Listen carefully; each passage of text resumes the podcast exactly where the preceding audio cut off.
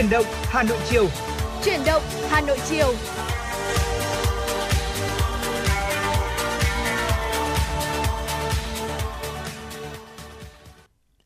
Mến chào quý vị thính giả, nhạc hiệu quen thuộc của truyền động Hà Nội chiều đã vang lên. Chúng ta sẽ có 120 phút đồng hành cùng với nhau trên làn sóng FM 96 MHz của Đài Phát thanh Truyền hình Hà Nội. Và người đồng hành cùng quý thính giả trong buổi chiều ngày hôm nay là Quang Minh và Hồng Hạnh. Thưa quý vị, ngày hôm nay thì chúng tôi rất mong rằng là với 120 phút trực tiếp thì sẽ mang đến cho quý vị thính giả chắc chắn rồi. Đầu tiên là những thông tin cập nhật nóng hổi và bên cạnh đó là những nội dung ở các tiểu mục hấp dẫn mà chúng tôi đã chuẩn bị từ trước. Mong rằng là quý vị thính giả có thể cố định tần sóng và đồng hành cùng với Hồng Hạnh và Quang Minh trong những giờ phút tiếp theo. Bên cạnh đó thì sẽ có những giai điệu âm nhạc đồng hành cùng quý vị để giúp chúng ta có thể thư giãn hơn trong một buổi chiều ngày hôm nay. Vì vậy mà quý vị cũng đừng quên rằng là hãy tương tác với chúng tôi theo số hotline của chương trình là 024 3773 6688 để có thể là yêu cầu một ca khúc mà chúng ta yêu thích hoặc là một lời nhắn gửi yêu thương đến một ai đó chẳng hạn và mong rằng là Hồng Hạnh và Quang Minh sẽ giúp quý vị thính giả để có thể làm cầu nối Dạ vâng ạ, ngoài ra nếu quý vị thính giả chúng ta có những tương tác nào, những chia sẻ tâm sự hay là những thông tin muốn cung cấp cho chúng tôi thì cũng có thể gọi đến số hotline 024 3773 6688 quý vị nhé. Còn bây giờ để có thể mở đầu cho chương trình truyền động Hà Nội chiều ngày hôm nay, mời quý thính giả chúng ta cùng lắng nghe ca khúc Ngã tư không đèn.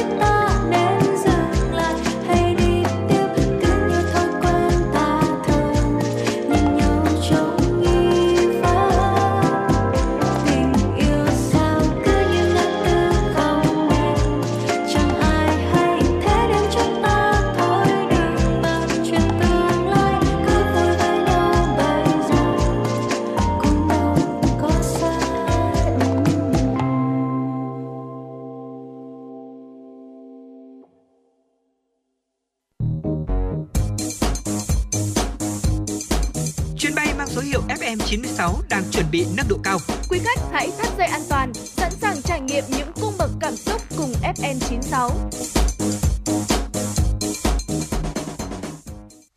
Quý thính giả đang quay trở lại với chuyển động Hà Nội chiều và ngay bây giờ sẽ là những tin tức đáng quan tâm. Thưa quý vị, theo Hiệp hội Rau quả Việt Nam, từ đầu năm đến nay, xuất khẩu rau quả đạt 2,8 tỷ đô la Mỹ, tăng hơn 63% so với cùng kỳ và gần bằng kim ngạch xuất khẩu cả năm 2022. Riêng tháng 6 năm 2023, kim ngạch đạt trên 723 triệu đô la Mỹ, tăng hơn 79% so với cùng kỳ năm trước. Tổng thư ký Hiệp hội Rau quả Việt Nam Đặng Phúc Nguyên cho biết, trong nhóm trái cây xuất khẩu, sầu riêng là mặt hàng có mức tăng mạnh nhất. Trong 5 tháng năm 2023, xuất khẩu quả sầu riêng đạt hơn 503 triệu đô la Mỹ, tăng gấp hơn 18 lần so với cùng kỳ năm trước. Trung Quốc là thị trường nhập khẩu sầu riêng lớn nhất của Việt Nam, chiếm 95% tổng trị giá xuất khẩu nhóm hàng này của cả nước. Ngoài ra, xuất khẩu trái cây sang các thị trường như Hàn Quốc, Nhật Bản, Hà Lan đều tăng trưởng tốt trong những tháng vừa qua. Bộ Giao thông Vận tải vừa có văn bản trả lời các kiến nghị của Hiệp hội Vận tải Hàng không liên quan đến kiến nghị bỏ quy định về giá trần đối với dịch vụ vận tải hàng không. Theo đó, Bộ Giao thông Vận tải có quan điểm đề nghị giữ nguyên như dự thảo luật giá. Bộ Giao thông Vận tải cho rằng dịch vụ vận chuyển hàng không là một trong những dịch vụ có tác động với phạm vi rất lớn đến đời sống của người dân, đến hoạt động sản xuất kinh doanh. Việc không quy định giá trần có nghĩa với việc nhà nước bỏ công cụ điều tiết và để doanh nghiệp cung cấp dịch vụ toàn quyền quyết định giá cung cấp dịch vụ. Bên cạnh đó, theo Bộ Giao thông Vận tải, dịch vụ vận chuyển hành khách nội địa vẫn đang là một trong những dịch vụ thuộc loại có thị trường cạnh tranh hạn chế và vẫn đang thuộc tiêu chí do nhà nước định giá theo quy định tại điều 21 dự thảo luật giá. Hiện chỉ có 5 hãng hàng không tham gia thị trường, thì phần vận chuyển hàng không nội địa vẫn có các doanh nghiệp chiếm thị phần trên 30%. Chiều qua, Sở Khoa học và Công nghệ Hà Nội có buổi làm việc thảo luận với Thành đoàn Hà Nội về định hướng các nhiệm vụ khoa học và công nghệ cấp thành phố năm 2024 và những năm tiếp theo. Tại buổi làm việc, Giám đốc Sở Khoa học và Công nghệ Hà Nội Nguyễn Hồng Sơn thông báo những chủ trương chung của thành phố về phát triển khoa học, công nghệ và đổi mới sáng tạo, những định hướng nghiên cứu trọng tâm, các đề xuất đặt hàng nhiệm vụ cần triển khai thực hiện năm 2024 và các năm tiếp theo. Công tác triển khai ứng dụng các kết quả nghiên cứu và thực tiễn, Ông Nguyễn Hồng Sơn mong muốn các nhà khoa học trẻ được đào tạo từ nước ngoài ở các viện, trường tham gia đề xuất những đề tài nghiên cứu ứng dụng, các đề tài nghiên cứu dự báo, định hướng cho giai đoạn phát triển tiếp theo của thành phố, phục vụ phát triển kinh tế xã hội của thủ đô. Kết luận buổi làm việc, Giám đốc Sở Khoa học và Công nghệ Nguyễn Hồng Sơn cho biết sẽ gửi danh sách 9 chương trình khoa học và công nghệ cấp thành phố và danh sách các thành viên trong ban chủ nhiệm để các nhà khoa học trẻ có thể trao đổi, xin ý kiến trực tiếp nếu cần thiết, Sở sẵn sàng cung cấp cơ sở dữ liệu các nhiệm vụ khoa học và công nghệ của thành phố để phục vụ công tác nghiên cứu của các nhà khoa học trẻ. Và vừa rồi là một số những tin tức đầu tiên có trong buổi chiều ngày hôm nay do biên tập viên Kim Anh thực hiện. Còn bây giờ sẽ là một tiểu mục hết sức quen thuộc, tiểu mục Sống khỏe cùng FM96 thưa quý vị. Thời điểm này là 4 giờ 08 phút theo đồng hồ phòng thu của chúng tôi ngay lúc này. Và cũng là thời điểm mà nhiều người sẽ chọn cho mình một bữa xế hay là những cái món đồ uống yêu thích để có thể là uh, nạp năng lượng cho một cái khoảng thời gian mà có lẽ là mọi nhiều người sẽ ở trong tháng trái là bị uh, bị uh, sụt giảm năng lượng thưa quý vị. Vậy thì ờ, trà sữa, cà phê hay là nước ngọt thì đã dần trở thành những cái loại thức uống không thể thiếu cho cuộc sống hàng ngày của chúng ta, đặc biệt là giới trẻ. Tuy nhiên thì vẫn rất ít người ý thức được tác động của những loại đồ uống này tới sức khỏe của chúng ta. Ngày hôm nay trong tiểu mục Sống khỏe cùng FM96 chúng ta hãy cùng nhau tìm hiểu xem là uh, những cái tác hại không ngờ của những cái loại đồ uống này như thế nào nếu mà chúng ta sử dụng không đúng cách hay là sử dụng quá nhiều trong đời sống hàng ngày thưa quý vị.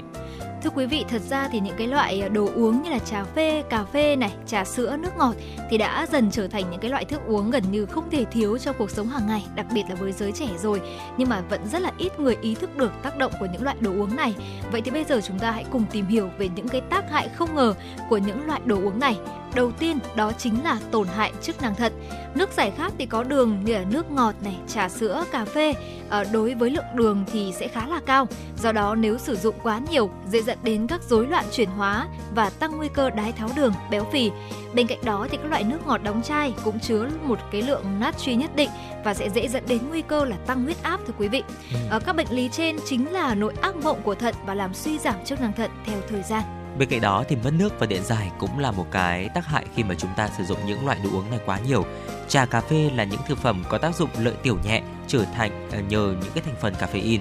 Bên cạnh đó thì các loại thức uống có cồn cũng có tác dụng tương tự nếu mà chúng ta sử dụng với lượng lớn ờ, dễ dẫn tới việc là cơ thể mất nước và điện giải. Do vậy khi sử dụng các loại nước uống trên phải bổ sung thêm nước lọc để có thể tránh cơ thể rơi vào trạng thái mệt mỏi do mất nước.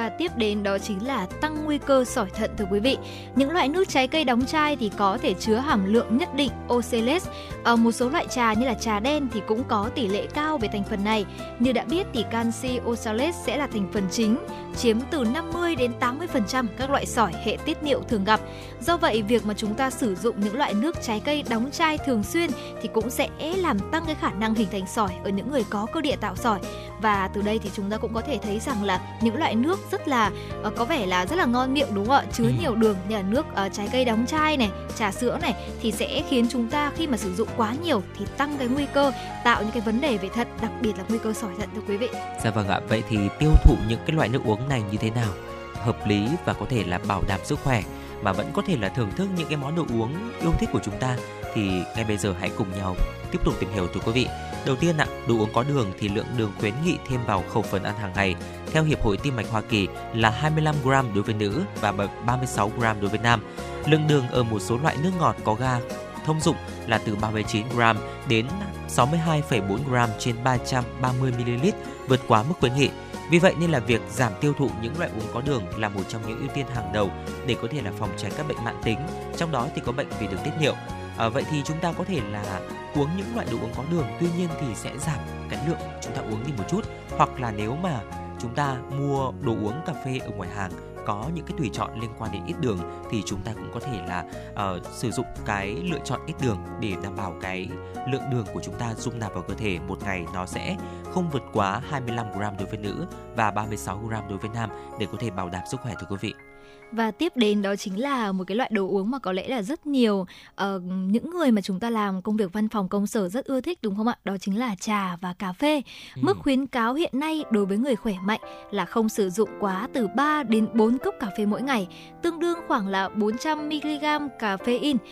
Uh, một vài nghiên cứu cho thấy rằng là một số thành phần trong cà phê có khả năng ức chế tạo sỏi. Vì vậy mà chúng ta sử dụng cà phê một cách điều độ thì cũng có thể giúp chúng ta bảo vệ hệ tiết niệu của mình. Nhưng mà chúng ta cũng lưu ý là không nên sử dụng quá từ 3 đến 4 cốc cà phê mỗi ngày. Cho nên là nếu mà mỗi ngày mà chúng ta cảm thấy rằng là rất cần nạp caffeine để chúng ta tỉnh táo hơn thì cũng chỉ nên sử dụng đến khoảng 2 cốc là vừa đủ rồi ạ. Ừ, dạ vâng ạ. Vậy thì những loại thức uống có cồn thì sao ạ? Mức khuyến cáo là không quá một lon bia một ngày đối với nữ và ở nam giới là không quá tiêu thụ hai lon bia một ngày. Ngoài ra thì để có thể bảo vệ thận, chúng ta cũng nên duy trì những thói quen tốt hàng ngày, đặc biệt là thói quen uống đủ nước Nước thì có vai trò đặc biệt quan trọng đối với sức khỏe của thận của chúng ta, giúp giữ cho chức năng lọc của thận được tối ưu này. và đó thì sẽ góp phần đào thải độc tố ra bên ngoài. Không chỉ vậy thì duy trì một lượng nước đầy đủ còn giúp giảm nguy cơ tạo sỏi và nhiễm trùng đường tiết niệu của chúng ta. Nhu cầu nước của mỗi cá nhân thì là tùy thuộc vào nhiều yếu tố bao gồm là sức khỏe tổng quát, các bệnh lý kèm theo, cường độ hoạt động và môi trường cũng như là thời tiết. Đối với thời tiết nắng nóng hiện nay thì chúng ta có thể là uống từ 2 đến 2,5 lít nước mỗi ngày để có thể bảo đảm sức khỏe cho hệ tiết niệu quý vị nhé. Và thưa quý vị, vừa rồi thì cũng chính là một số những cái khuyến cáo của chúng tôi về cái lượng sử dụng đồ uống có đường này, cà phê, trà và các loại thức uống có cồn. Từ đây thì chúng ta cũng có thể thấy rằng là bất cứ loại nước nào thì cũng sẽ có một cái hương vị nhất định mà chúng ta đều yêu thích, chẳng hạn như đồ uống có đường hay là cà phê thì đều là những cái loại uống mà nước uống mà rất nhiều người ưa thích, đặc biệt là trong cái không gian và thời gian buổi chiều xế như bây giờ đúng không dạ, ạ? Vâng, Cảm giác khi mà chúng ta uống cái thức uống có đường như hiện tại thì sẽ là có thêm năng lượng chẳng hạn, nhưng mà chúng ta cũng nên lưu ý là nên sử dụng điều độ và có một cái mức độ nhất định đặc biệt là những cái đồ uống như là có cồn và cà phê thưa quý vị. Mong rằng là với những chia sẻ vừa rồi thì sẽ giúp quý vị thính giả có thêm những thông tin về sức khỏe để có thể bảo vệ sức khỏe và cải thiện ờ, cơ thể của mình theo mỗi ngày. Và đến thời điểm hiện tại thì chúng ta cũng sẽ tạm gác lại tiểu mục sống khỏe cùng FM96 để đến với khung gian âm nhạc. Và không biết là ngày hôm nay thì ờ, anh Quang Minh sẽ gửi đến quý vị thính giả một ca khúc nào đây? Dạ vâng ạ, xin được gửi đến quý thính giả một tiếng hát rất ngọt ngào và rất quen thuộc của Tấn Minh. Tuy nhiên thì qua một vài ca khúc đã được làm mới ca khúc Phố không em và Cỏ mềm à, mới à, được phát hành gần đây. Xin mời quý vị tính giả chúng ta cùng lắng nghe.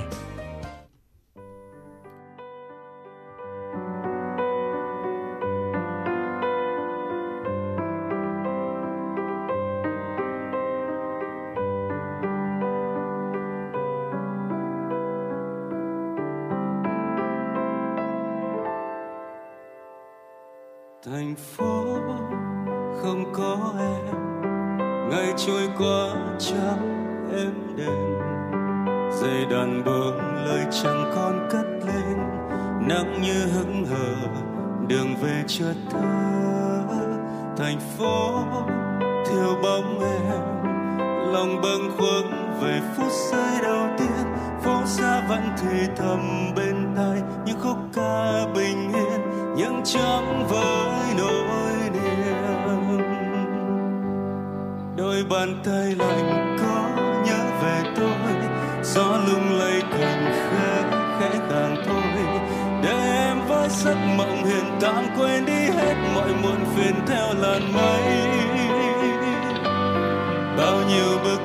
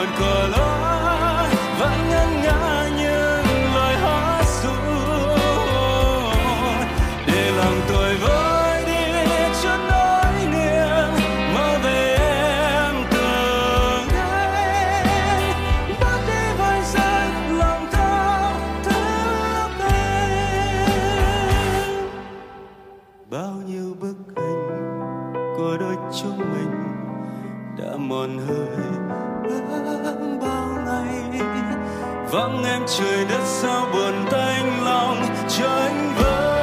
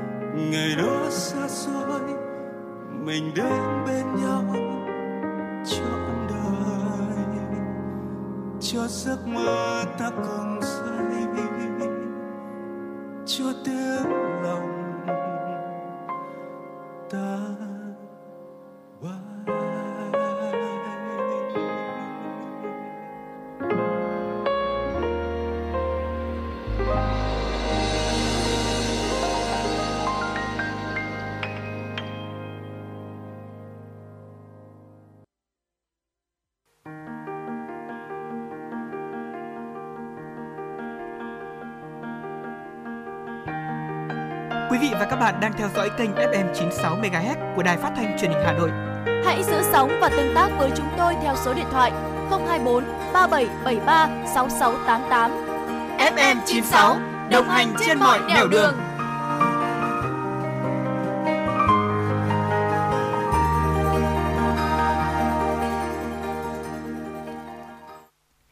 quý vị thính giả, tiếp nối chương trình sẽ là những thông tin mà phóng viên Kim Anh đã gửi về cho chương trình. Thưa quý vị, hôm nay Bộ Thông tin và Truyền thông chính thức phát động chiến dịch tháng hành động tuyên truyền về nhận diện và phòng chống lừa đảo trực tuyến dưới sự chủ trì, điều phối của Cục An toàn Thông tin, triển khai từ ngày 23 tháng 6 đến ngày 23 tháng 7. Thông qua các clip tình huống lừa đảo trực tuyến phổ biến, cơ quan chức năng hướng dẫn nhận diện 24 hình thức lừa đảo, đồng thời cung cấp bộ cẩm nang kiến thức phòng tránh để bảo vệ bản thân và gia đình trên không gian mạng. Trong cẩm nang kiến thức phòng tránh để bảo vệ bản thân và gia đình trên không gian mạng, người dân được hướng dẫn cụ thể về các dấu hiệu nhận biết cùng cách phòng tránh với 24 hình thức lừa đảo trực tuyến phổ biến tại Việt Nam như combo du lịch giá rẻ, cuộc gọi video deepfake, tuyển cộng tác viên online, đánh cắp thông tin căn cước công dân, đi vay tín dụng, giao bán hàng giả và hàng giả nhái qua hàng thương mại điện tử, phát tán tin nhắn giả mạo thương hiệu, lừa đảo tung tin giả về cuộc gọi mất tiền, lừa đảo dịch vụ lấy lại Facebook.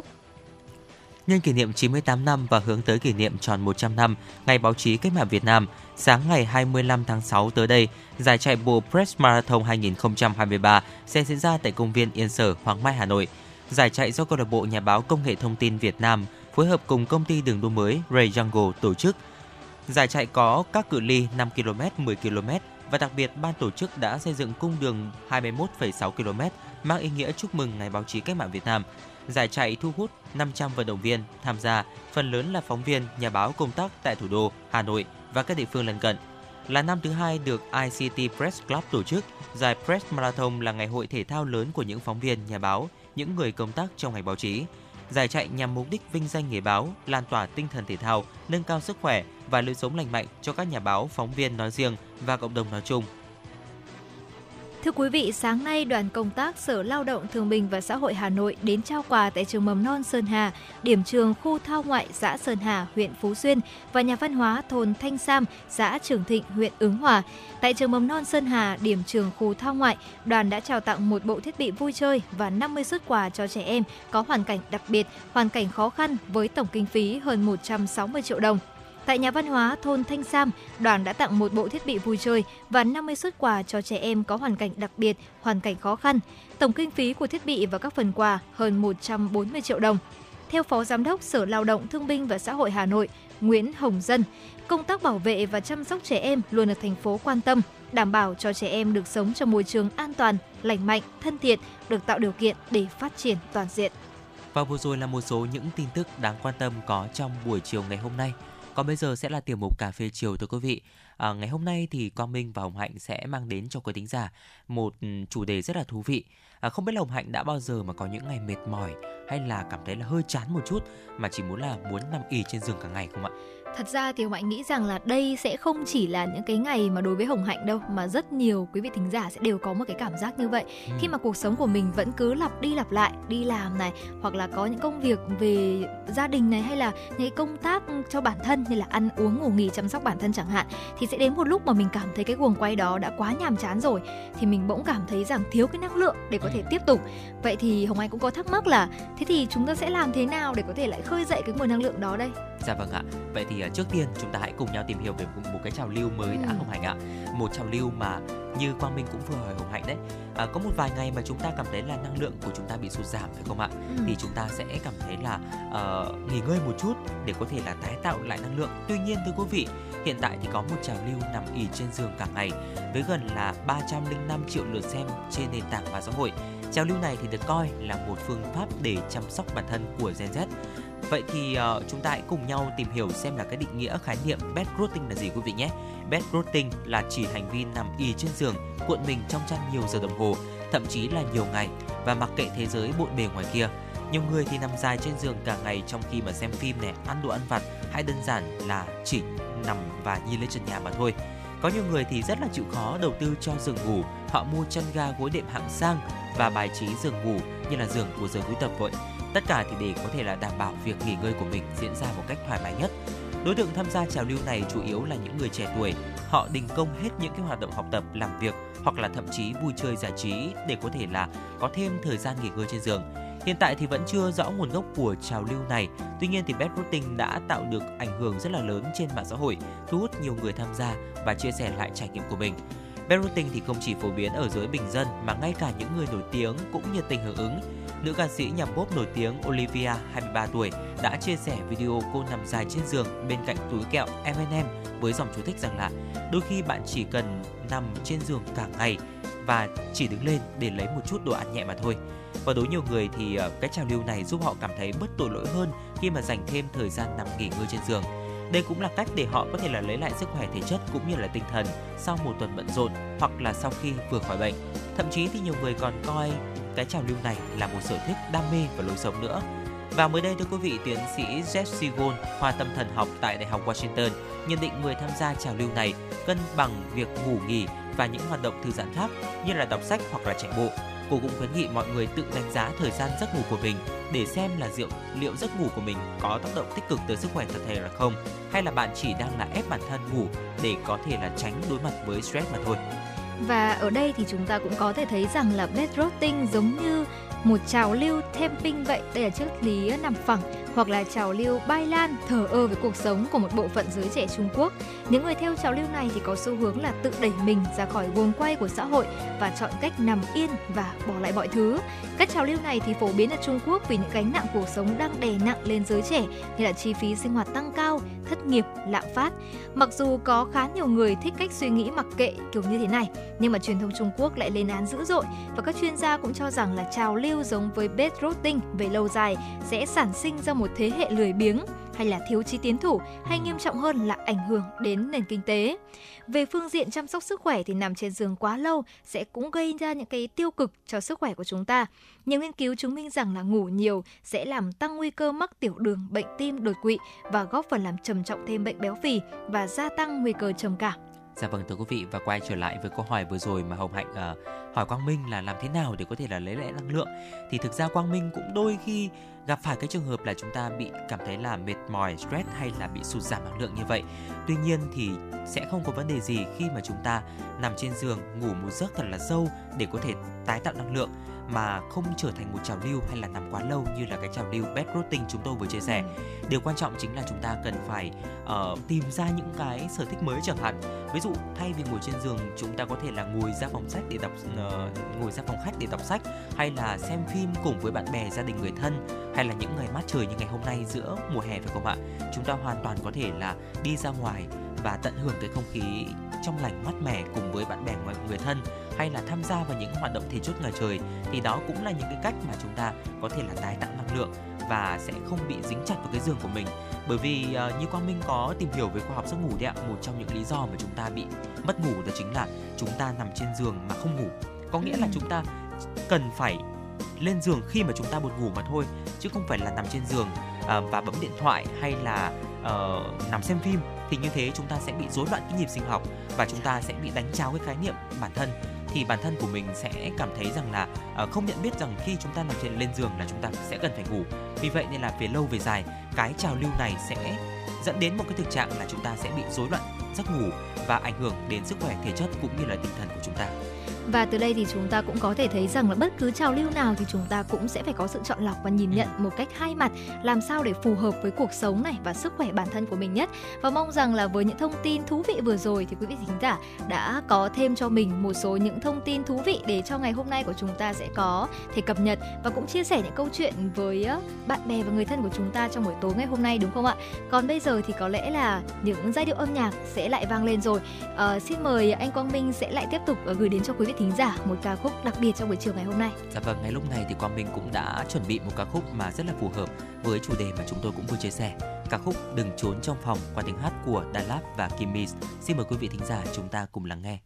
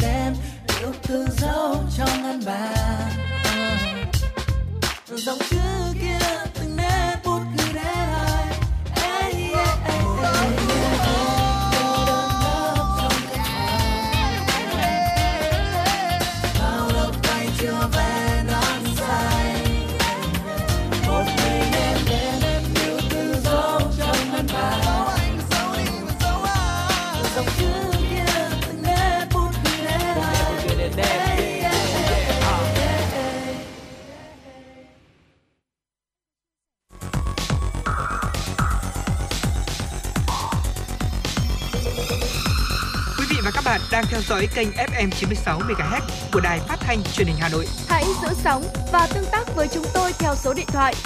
024 3773 6688. FM 96 đồng hành trên mọi nẻo đường. đường.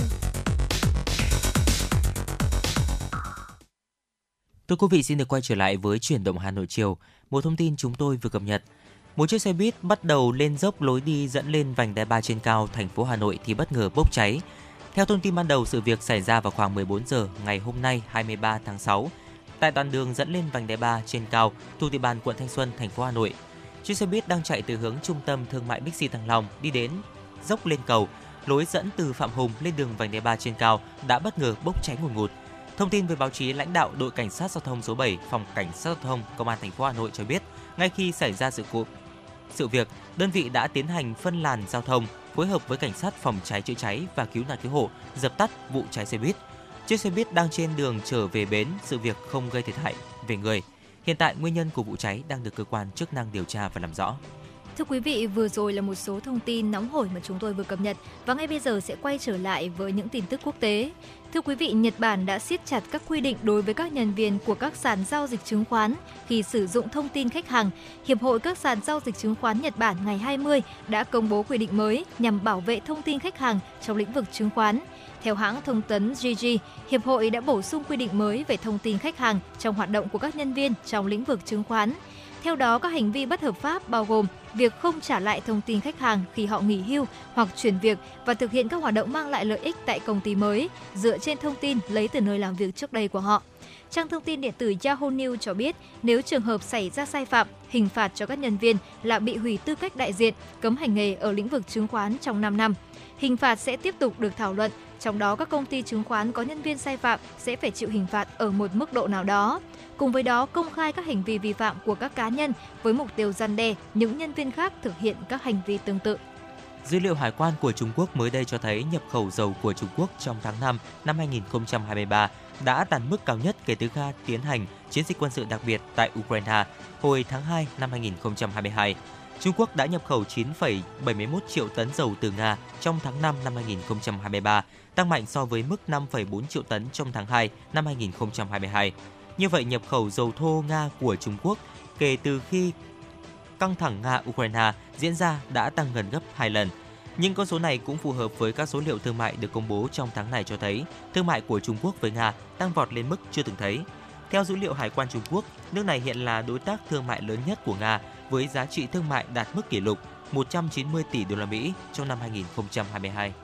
Tại Ấn Độ, chính phủ mới đây đã ra quyết định không cho phép các bên cho thuê tàu, các chủ nợ thu hồi tàu bay hay yêu cầu xóa đăng ký, buộc xuất khẩu tàu bay. Trong bối cảnh hoạt động hàng không bắt đầu bước vào giai đoạn hồi phục sau đại dịch, rất nhiều hãng hàng không trên thế giới bất ngờ bị đẩy vào tình huống khó khi đối mặt với những chủ nợ. Những chủ nợ xuất hiện trong bối cảnh ngành hàng không chịu ảnh hưởng nặng nề vì đại dịch đã đi khắp thế giới và yêu cầu hủy đăng ký của các tàu bay đang được nhiều hãng hàng không khai thác, gây ảnh hưởng không nhỏ tới hoạt động hàng không đang bước đầu hồi phục tại nhiều quốc gia. Thị trường hàng không lớn Tại Ấn Độ, thị trường hàng không lớn thứ ba thế giới, chính phủ của Thủ tướng Narendra Modi mới đây đã ra quyết định không cho phép các bên cho thuê tàu, các chủ nợ thu hồi tàu bay hay yêu cầu xóa đăng ký, buộc xuất khẩu tàu bay. Mùng 5 tháng 5 âm lịch, thời điểm khai mạc lễ hội đua thuyền rồng ở nhiều tỉnh thành được xem là cơ hội tốt để các địa phương Trung Quốc thu hút du khách trong và ngoài nước. Lễ hội đua thuyền rồng năm nay, người dân Trung Quốc được nghỉ 3 ngày, từ ngày 22 đến ngày 24 tháng 6. Thời gian đủ để nhiều người thực hiện các chuyến du lịch ngắn. Học viện Du lịch Quốc gia Trung Quốc ước tính lễ hội năm nay có 100 triệu du khách, vượt qua lượng khách cùng kỳ năm 2019. Năm trước khi xảy ra đại dịch Covid-19, doanh số ước đạt hơn 37 tỷ nhân dân tệ, tương đương 5 tỷ 150 triệu đô la Mỹ. Theo tính toán của học viện này, so với cùng kỳ năm trước, lượng khách sẽ tăng 30%, chi tiêu tăng 43%. Và thưa quý vị, vừa rồi là một số những tin tức đáng quan tâm có trong buổi chiều ngày hôm nay. Còn bây giờ xin được quay trở lại với không gian âm nhạc, ca khúc Hà Lan và từ đó qua tiếng hát của Phan Mạnh Quỳnh.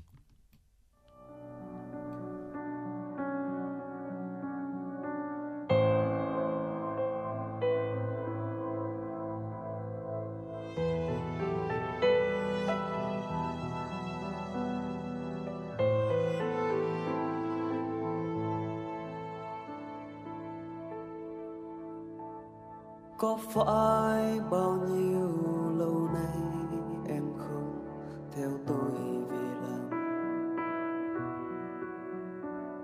phố xa đông vui đã níu chân em ngày tháng. Khóm hoa vàng ươm thiên lý đông đưa nắng hắt bên nhà. Giữa nơi thật quen, tôi kiếm xa xăm tuổi thơ có phải em đi là giấc mơ đi? Ký ức riêng tôi ở lại áo trắng tôi thương những hôm chiều tà như vẫn bay qua. Chuyến xe thời gian bỗng nhiên một ngày đưa ta đến miền đất. Vẫn nghe sao xuyên có hôm như lòng, còn nguyên thiết tha. Bởi em từng ở nơi đó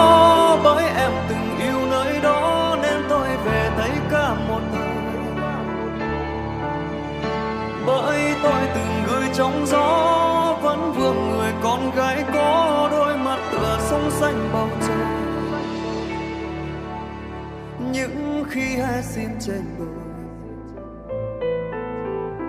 và dưới trăng em là thiên sứ.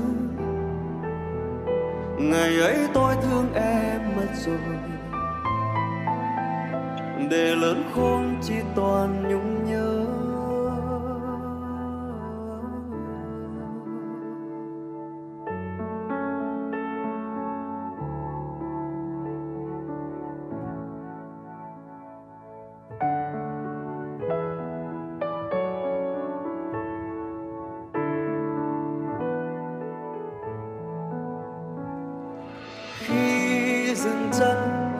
chiếc lá rơi trong gió chiều và hoàng hôn chợt đến làm tôi nhớ. Khi mùa xuân nhành hoa tím em đưa tay cài, nghe từ tim rung lên hân hoan. Và hôm tôi từ đó là khúc ca vang trong ngần, làm đôi môi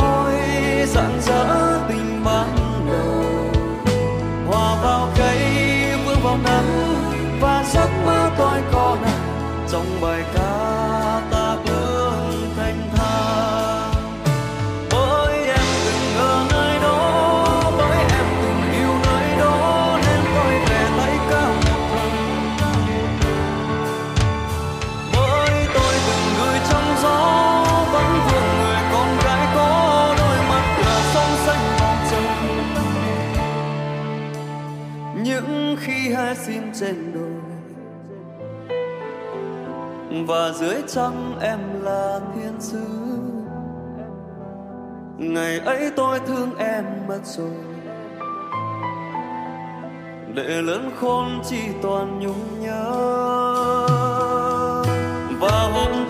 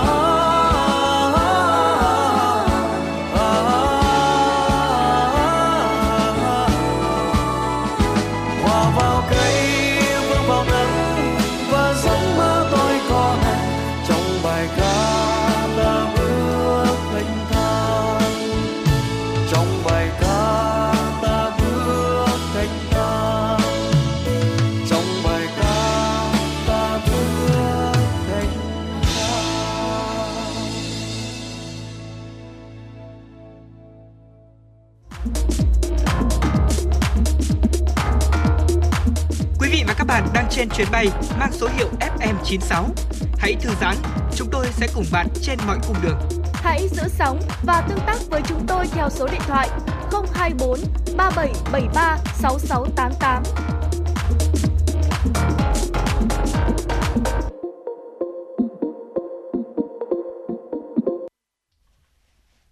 Thưa quý vị và tiếp đến thì chúng ta sẽ cùng đến với tiểu mục khám phá Hà Nội. Ở ngày hôm nay thì cũng đã chính là ngày thứ sáu cuối tuần rồi đúng không ạ? Ừ. Có nghĩa là ngày mai sẽ là thứ bảy và chủ nhật và ngoại nghĩ rằng là ngay bây giờ đã có rất nhiều người đang lên kế hoạch là liệu thứ bảy và chủ nhật thì chúng ta sẽ đi đến đâu, làm những gì để tận hưởng hai ngày cuối tuần cùng với gia đình, người thân hay là bạn bè. Vậy thì ngày hôm nay hãy cùng với Quang Minh và Hồng Hạnh tìm hiểu qua 10 địa điểm tổ chức dã ngoại cực kỳ nổi bật dành cho các bạn trẻ ở Hà Nội và hãy để xem là 10 địa điểm này sẽ có những đặc điểm gì thú vị nhé. Dạ vâng thưa quý vị, mỗi chuyến đi dã ngoại học tập thực tế là một cơ hội trải nghiệm cho trẻ và được uh, học tập này cũng như là phát triển bản thân, hoàn thiện cả cả thể chất lẫn tinh thần, trí tuệ nữa. Vì thế nên là những chuyến tham quan tổ chức hoạt động ngoài trời đang dần trở thành một xu thế của học tập của các trường mầm non tư thục. Bởi vì là ở lứa tuổi mầm non thì nếu chỉ học lý thuyết không thì sẽ rất là khó để có thể là giúp trẻ tiếp thu và ghi nhớ. Vậy thì ngày hôm nay chúng ta hãy cùng nhau khám phá những địa điểm tổ chức dã ngoại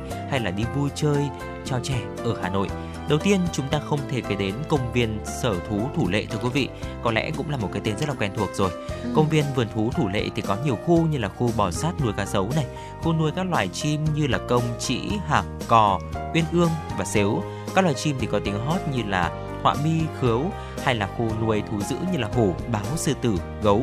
đan xen cùng các chuồng thú khác như là hưu, nai, khỉ, trồn và cầy, vượn cũng như là voi nữa. À, ngoài khu tham quan vườn thú thì công viên thủ lệ cũng có rất là nhiều trò chơi như là đua ô tô, đạp vịt, lăn bóng trên mặt nước, hết hồn với nhà ma hay là cười sảng khoái với nhà gương hay là thử độ kiên trì với trò là gắp thú bông và nhiều những trò chơi khác nữa. Đây hứa hẹn sẽ là một điểm đến dã ngoại đầy thú vị với chủ đề các con vật cho các bạn nhỏ mầm non bởi vì ở đây thì các con sẽ được mắt thấy tai nghe những loài vật mà các cô giáo hay dạy. Và tiếp đến thì nếu mà chúng ta đang mong muốn tìm một nơi có không khí trong lành với rất rất nhiều cây xanh thì hãy đến với khu đô thị sinh thái Eco Park. Nơi đây thì có không khí trong lành với ba công viên lớn trồng rất nhiều cây xanh, thích hợp làm địa điểm để tổ chức picnic này, cắm trại hay tham quan cho cả gia đình. Đến đây thì các bạn nhỏ có thể tham gia vào các hoạt động như nô đùa, chạy nhảy, khám phá thiên nhiên, ở chơi những trò chơi hấp dẫn trong khu trò chơi dành cho trẻ em Colorado. Tiếp đến là đạp xe trong công viên. Công viên thì rất thoáng nên phụ huynh sẽ không phải lo lắng về an toàn xe cộ và chơi cả những trò chơi ở khu vận động liên hoàn hay khu vui chơi cát. Đây hứa hẹn sẽ là một trong những địa điểm hấp dẫn để tổ chức các hoạt động dã ngoại, vui chơi, trải nghiệm thực tế dành cho các bạn nhỏ. Điều đặc biệt khi mà các bạn nhỏ đến đây thì các con sẽ được trải nghiệm này, tham gia chợ phiên Eco Sunday để tìm hiểu về các sản phẩm thủ công truyền thống của các dân tộc Việt Nam. Khu đô thị sinh thái Eco Park chính là một địa điểm phù hợp với những trường có dự định tổ chức cắm trại này, các hoạt động ngoài trời hay rèn luyện sức khỏe và kỹ năng cho các con. Dạ vâng, tiếp theo là khu du lịch sinh thái Bản Dõm thưa quý vị. Ở đây thì các bạn nhỏ sẽ có cơ hội trải nghiệm loại hình trang trại giáo dục, đào tạo kỹ năng sống vô cùng thú vị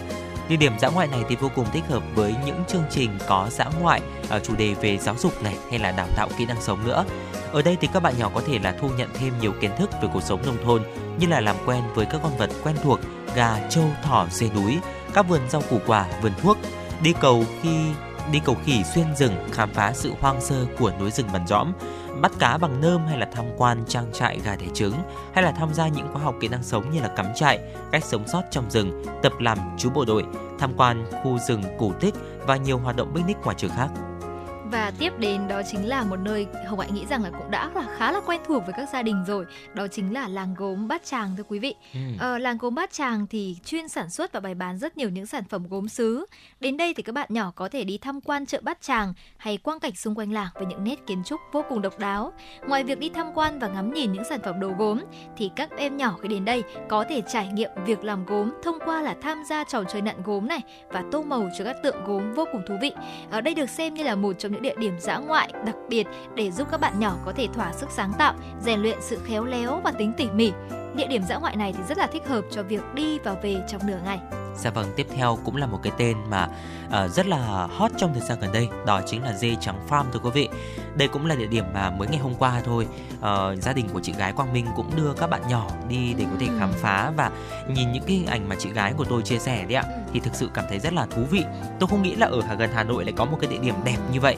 À, nông trại dê trắng thì là một trong số những mô hình trang trại vui chơi kết hợp giáo dục kỹ năng sống cho trẻ đang rất hot trong thời gian gần đây. Với không gian thoáng mát và thân thiện với môi trường này, đến đây thì các bạn nhỏ sẽ được tham gia nhiều hoạt động vui chơi giải trí độc đáo mà không thể tìm thấy ở những khu vui chơi trong nội đô Hà Nội. ví dụ như là các hoạt động sản xuất nông nghiệp, thu hoạch nông sản tại vườn, cho dê và đà điều ăn, những trò chơi dân gian vui nhộn như là đập niêu, đánh đu, bị mắt bắt dê, trải nghiệm cưỡi lạc đà, cưỡi đà điều, bắt cá trong đầm và bơi sông. À, các hoạt động cắm trại như là nấu cơm niêu, nướng cá và những hoạt động team building vô cùng hấp dẫn khác. Đến với nơi đây thì các bạn nhỏ sẽ được rèn luyện những kỹ năng sống, tăng thêm kiến thức về thiên nhiên và đặc biệt là có thêm những niềm vui tuổi thơ đáng nhớ đấy ạ.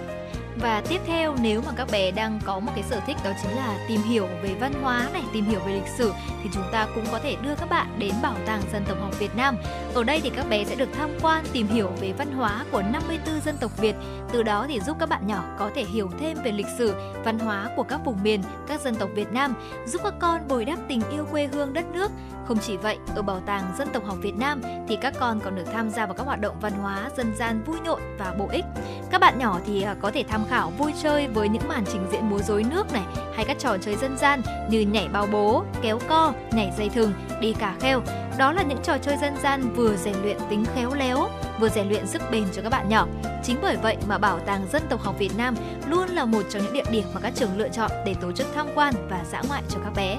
Bên cạnh đó thì khu công viên nông nghiệp Long Việt cũng là một cái tên rất đáng lưu ý cũng như là đáng cân nhắc trong mùa hè năm nay đấy ạ. Công viên nông nghiệp Long Việt là địa điểm lý tưởng để tổ chức những hoạt động tham quan, dã ngoại cho các bạn nhỏ, tránh xa sự ồn ào và tấp nập của thành phố Hà Nội. Các bạn nhỏ chắc chắn sẽ rất hào hứng với khung cảnh đồng quê xanh mát tại công viên. Ngoài những khu vực vui chơi nghỉ dưỡng dã ngoại xung quanh, công viên Long Việt còn dành riêng một khu vui chơi cho trẻ em với nhiều trò chơi lôi cuốn và bổ ích như là đi qua cầu khỉ này, đập niêu bắt vịt. Do đó thì nếu như nhà trường có mục đích là tổ chức dã ngoại cùng với việc là kết hợp các trò chơi có sẵn tại công viên à, với những hoạt động mới lạ thì sẽ tạo nên một chương trình trải nghiệm vừa học vừa chơi đầy lý thú cho trẻ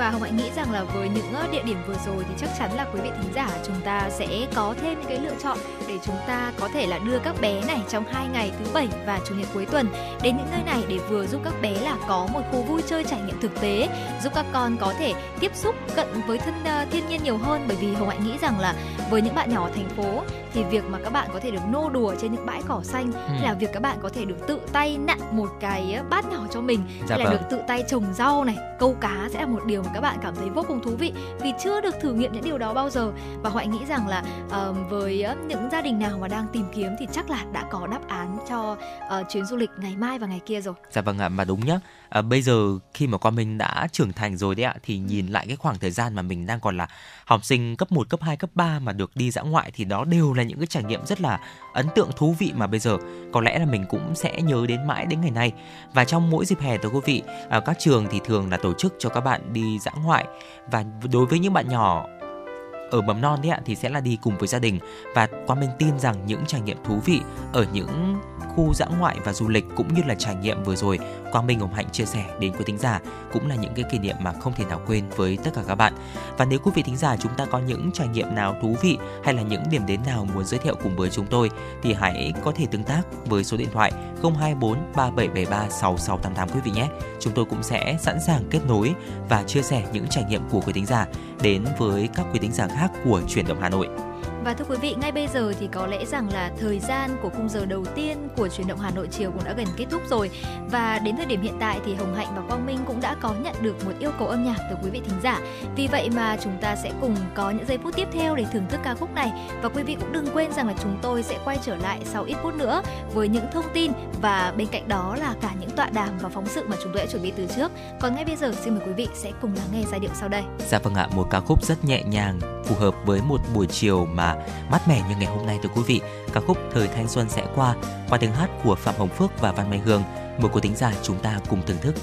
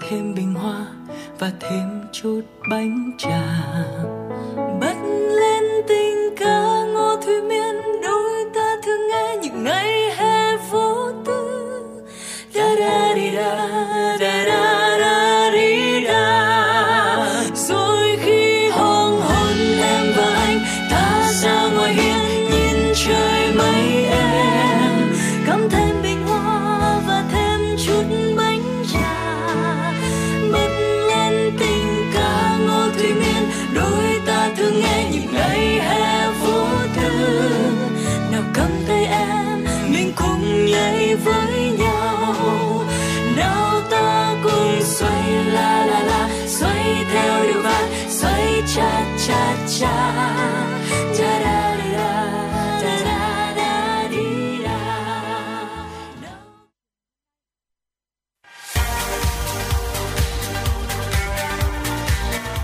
động Hà Nội chiều. Chuyển động Hà Nội chiều.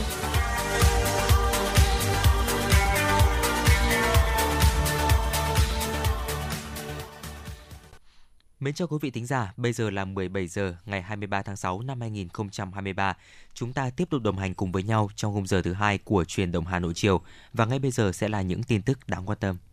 Thưa quý vị và các bạn, Tập đoàn Điện lực Việt Nam EVN cho biết tình hình cung cấp điện miền Bắc sẽ cơ bản được đảm bảo từ ngày hôm nay. Trong những ngày gần đây, mực nước các hồ thủy điện đã được nâng lên, một số tổ máy nhiệt điện gặp sự cố đã được khắc phục. Theo EVN, có được kết quả bước đầu như trên là nhờ sự chỉ đạo sát sao, quyết liệt và kịp thời của Thủ tướng Chính phủ, Bộ Công Thương, Ủy ban Quản lý vốn nhà nước tại doanh nghiệp và sự chia sẻ phối hợp của lãnh đạo các tỉnh, thành phố và cả khách hàng sử dụng điện. Từ hôm nay, hệ thống điện miền Bắc sẽ cơ bản đáp ứng được nhu cầu sử dụng điện. Tuy nhiên, do hệ thống nguồn điện miền Bắc không có công suất dự phòng, nên thời gian tới vẫn có thể xảy ra tình huống cực đoan dẫn đến phải điều chỉnh phụ tải, tiết giảm điện. Để việc cung cấp điện tốt hơn trong thời gian tới, Tập đoàn Điện lực Việt Nam đề nghị khách hàng, các cơ quan, đơn vị tiếp tục sử dụng điện tiết kiệm, an toàn và hiệu quả.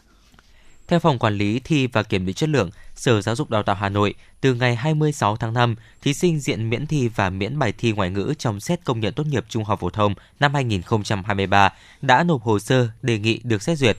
Hội đồng xét công nhận tốt nghiệp trung học phổ thông của Sở Giáo dục Đào tạo đã kiểm tra, ra soát hồ sơ đề nghị xét miễn thi của các thí sinh. Kết quả có 179 thí sinh được miễn thi tốt nghiệp trung học phổ thông năm 2023, tất cả các bài thi.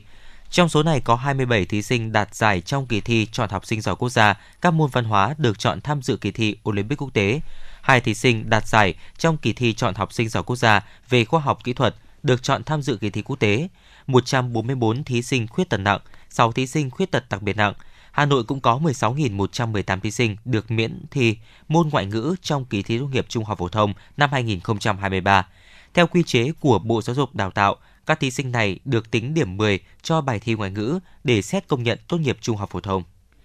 Thưa quý vị, tốc độ tăng trưởng kinh tế của Việt Nam có thể đạt từ 6 đến 6,5% trong năm nay, dự báo được đưa ra trong báo cáo thường niên Kinh tế Việt Nam năm 2023 của Trường Đại học Kinh tế Đại học Quốc gia Hà Nội vừa công bố. Trong bối cảnh kinh tế thế giới khó khăn khiến đơn hàng của nhiều doanh nghiệp Việt Nam sụt giảm. Tuy nhiên, các chính sách tài khóa tiền tệ gần đây cho thấy những quyết tâm thúc đẩy tăng trưởng kinh tế từ chính phủ. Báo cáo cũng cho thấy Việt Nam có cơ hội từ làn sóng dịch chuyển chuỗi đầu tư và các hiệp định thương mại tự do FTA trong nửa cuối năm nay. Lĩnh vực xuất khẩu được kỳ vọng sẽ là động lực tăng trưởng kinh tế cho Việt Nam trong nửa cuối năm nay.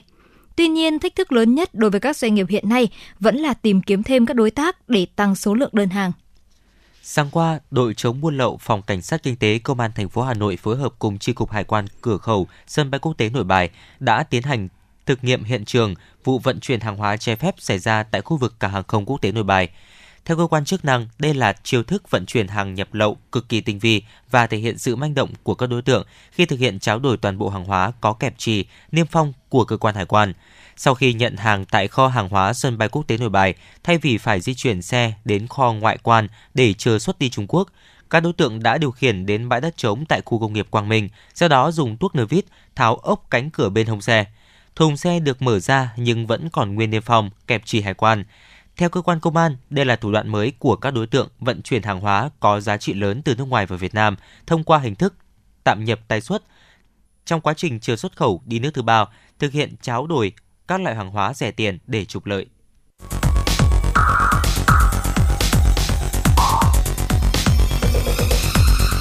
Và các bạn đang theo dõi kênh FM 96 MHz của đài phát thanh truyền hình Hà Nội. Hãy giữ sóng và tương tác với chúng tôi theo số điện thoại 024 3773 6688. FM 96 đồng hành trên mọi nẻo đường. đường.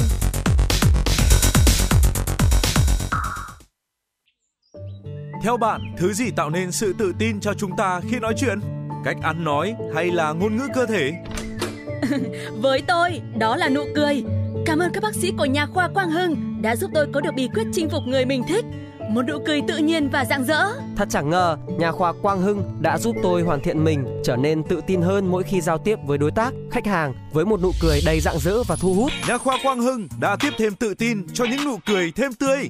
Sứ mệnh tiếp thêm tự tin cho nụ cười. Nhà khoa Quang Hưng tin cậy điểm 10 Thay đổi bản thân nâng tầm giá trị mỗi người. Tới ngay nhà khoa Quang Hưng đây. Tư vấn chăm sóc tận tình.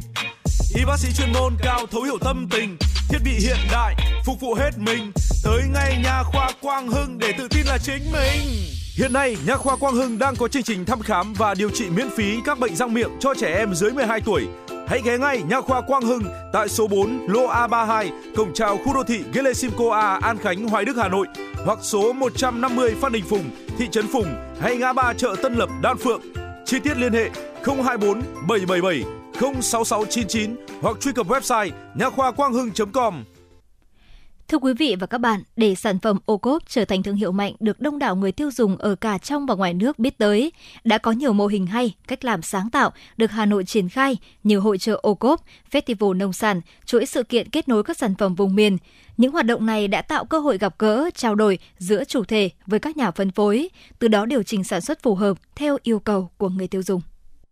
Ban chỉ đạo chương trình số 04 của Thành ủy Hà Nội xác định việc thực hiện chương trình mỗi xã một sản phẩm ô cốp tạo nguồn lực tại chỗ để hỗ trợ thực hiện nhóm tiêu chí sản xuất thu nhập, hộ nghèo trong xây dựng nông thôn mới, cùng với tinh thần Hà Nội với cả nước, cả nước với Hà Nội – công tác xúc tiến thương mại, quảng bá sản phẩm ô cốp được các cấp các ngành chức năng trên địa bàn thành phố Hà Nội quan tâm đẩy mạnh, khai thác tiềm năng, thế mạnh của từng địa phương, góp phần đưa sản phẩm ô cốp của thủ đô ngày càng phát triển, mở rộng thị trường tiêu thụ ở cả trong và ngoài nước. Sau gần 4 năm triển khai, chương trình ô cốp đã nhanh chóng khẳng định vị thế sản phẩm gắn sao ô cốp được thị trường đón nhận rất tích cực, giúp người nông dân mở rộng quy mô sản xuất, tăng giá trị sản phẩm, từ đó nâng cao đời sống vật chất và tinh thần của người dân với công ty trách nhiệm hữu hạn sản xuất và thương mại dịch vụ Dương Kiên từ một cơ sở sản xuất của làng nghề, sản phẩm vốn dĩ chỉ quanh quẩn mấy chợ truyền thống, mấy sạp hàng nhỏ. Tính cạnh tranh cũng như độ nhận diện thương hiệu gần như là không có. Nhưng ngay sau khi đơn vị tham gia chương trình ô cốp do thành phố Hà Nội triển khai,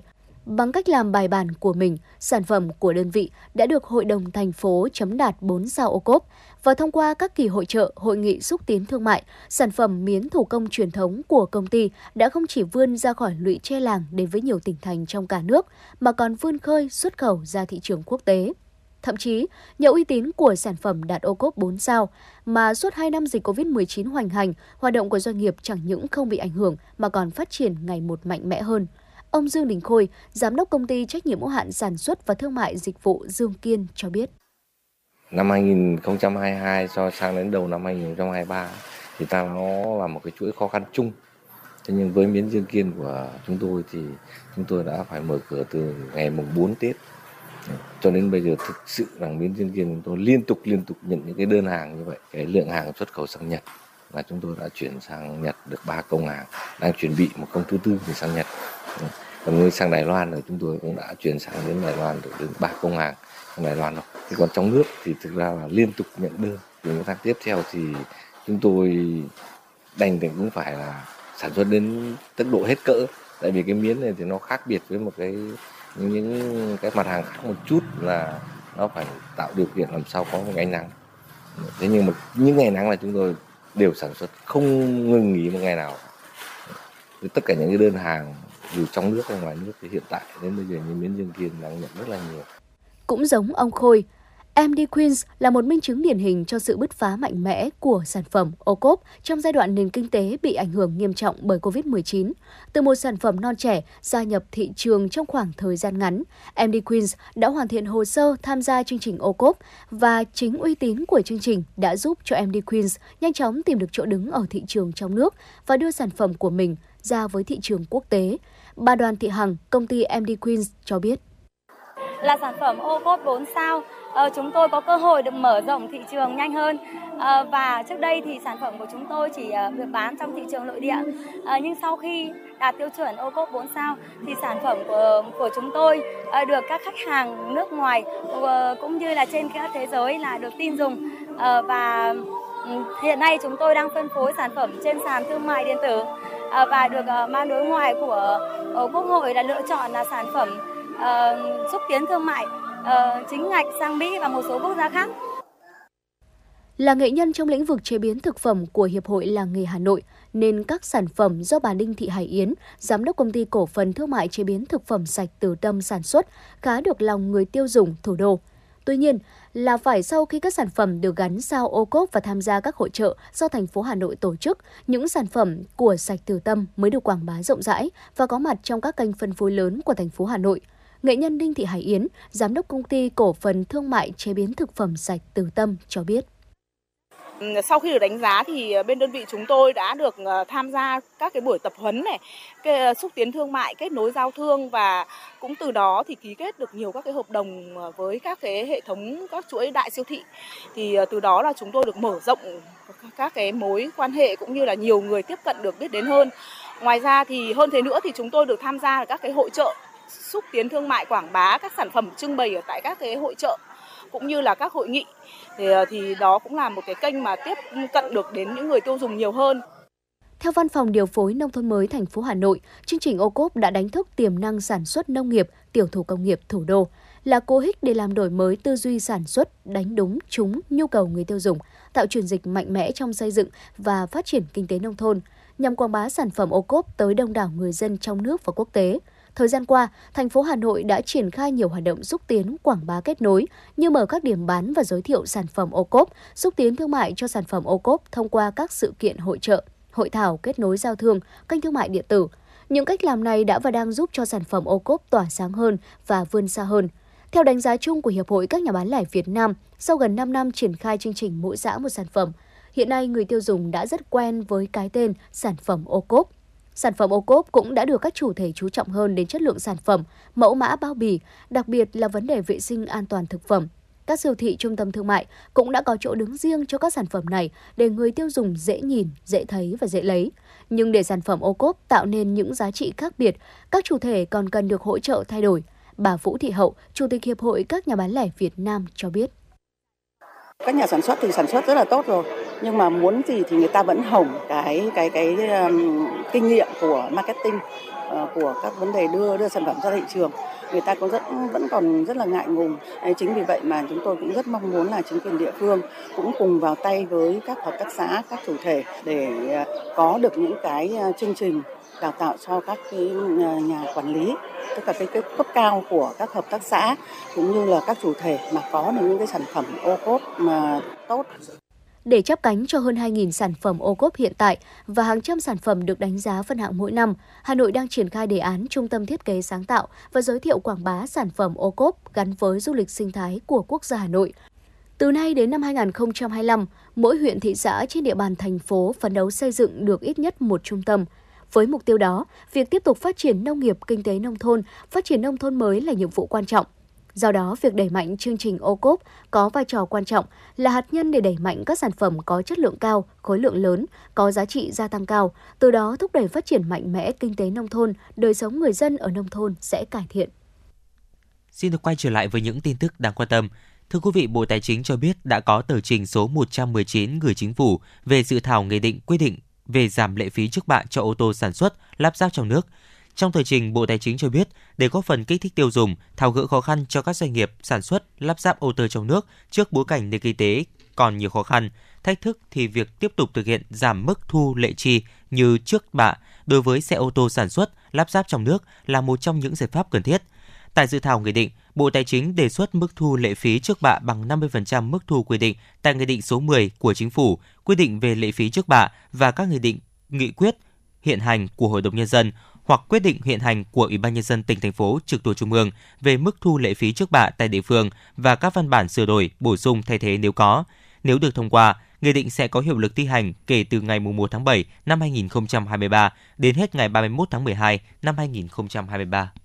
Bảo tàng Đại tướng Nguyễn Trí Thanh tại Hà Nội sẽ mở cửa thử nghiệm từ ngày 6 tháng 7 tới đây. Thiết kế kiến trúc bảo tàng được lấy theo nguyên mẫu ngôi nhà số 34 Lý Nam Đế, quận Hoàn Kiếm, Hà Nội, nơi gắn liền với những ký ức của các thành viên gia đình đại tướng. Bảo tàng mang tên ông tại số 81 Tần Nhuệ, quận Bắc Từ Liêm, Hà Nội sẽ mở cửa thử nghiệm đón khách tham quan trước khi chính thức khánh thành. Hệ thống trưng bày tại bảo tàng giới thiệu hơn 300 ảnh, 220 hiện vật, hơn 150 tài liệu giấy, gồm 8 chủ đề chính – quê hương, cách mạng miền Trung, Việt Bắc, xây dựng quân đội, xây dựng hòa bình ở miền Bắc, cách mạng miền Nam, ngày 6 tháng 7, tấm lòng những người ở lại, gia đình, hành trình tiếp nối. Bảo tàng dự kiến khánh thành vào dịp kỷ niệm 110 năm ngày sinh của Đại tướng Nguyễn trí Thanh.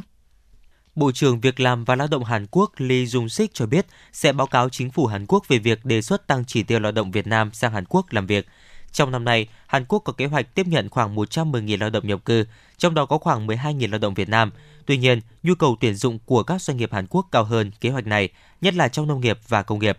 Bộ Lao động Thương binh và Xã hội mong muốn Hàn Quốc tăng hạn ngạch tiếp nhận lao động Việt Nam, đồng thời mở rộng thêm ngành nghề tiếp nhận như Nhật Bản vừa mở thêm 9 ngành nghề với lao động Việt Nam. Hiện tại Đức cũng đang thí điểm mở rộng tiếp nhận lao động Việt Nam có trình độ từ cao đẳng trở lên, các ngành công nghệ thông tin, kỹ thuật điện tử, kỹ thuật chế biến món ăn, quản trị nhà hàng khách sạn. Thưa quý thính giả, Hà Nội hiện có hơn 13.000 ha sản xuất rau các loại, trong đó có hơn 5.000 ha được chứng nhận sản xuất an toàn. Theo đánh giá của Sở Nông nghiệp và Phát triển Nông thôn Hà Nội, để có được những kết quả trên, bên cạnh những kiến thức chuyên môn của các cấp các ngành chức năng triển khai hiệu quả, thì những chuỗi liên kết được hình thành thời gian vừa qua đang từng ngày phát huy tác dụng, góp phần thúc đẩy tiêu thụ rau an toàn của Hà Nội. Đây cũng chính là cơ sở để người trồng rau yên tâm duy trì các biện pháp canh tác an toàn. Nhiều năm qua, tại các vùng rau an toàn trên địa bàn thành phố Hà Nội, nhiều tiến bộ khoa học kỹ thuật đã được áp dụng như che phủ ni lông, nhà lưới, nhà màng. 100% nông dân được tuyên truyền tập huấn huấn luyện về kỹ thuật sản xuất rau an toàn. Qua đó, nông dân đã thay đổi tập quán canh tác, giảm sử dụng thuốc bảo vệ thực vật, bao bị thu gom tiêu hủy, đảm bảo vệ sinh môi trường. Mỗi vùng sản xuất rau an toàn có ít nhất một cán bộ bảo vệ thực vật trực tiếp hỗ trợ kỹ thuật, giám sát sử dụng phân bón, thuốc bảo vệ thực vật, đánh giá sâu bệnh hại, từ việc triển khai đồng bộ nhiều giải pháp tại các vùng sản xuất rau an toàn tập trung sản lượng tăng cao, giá trị sản xuất trung bình đạt từ 300 đến 500 triệu đồng một hecta một năm. Đặc biệt, có mô hình đạt hơn 1 tỷ đồng một hecta một năm. Giá trị sản xuất an toàn cao hơn rau thường từ 10 đến 20%. Ông Nguyễn Mạnh Phương, Phó Giám đốc Sở Nông nghiệp và Phát triển Nông thôn Hà Nội cho biết. Ở thành phố cũng như là ngành nông nghiệp thủ đô tiếp tục ờ, bám sát cái tình hình ờ, đồng ruộng cũng như là cơ cấu giống cây trồng các loại sản phẩm chất lượng cao, giống tốt để đưa vào phục vụ sản xuất. Cái thứ hai là đảm bảo tốt cái việc mà an toàn ở tình hình sâu bệnh để làm sao mà trong cái đảm bảo cái, cái năng suất ờ, cây trồng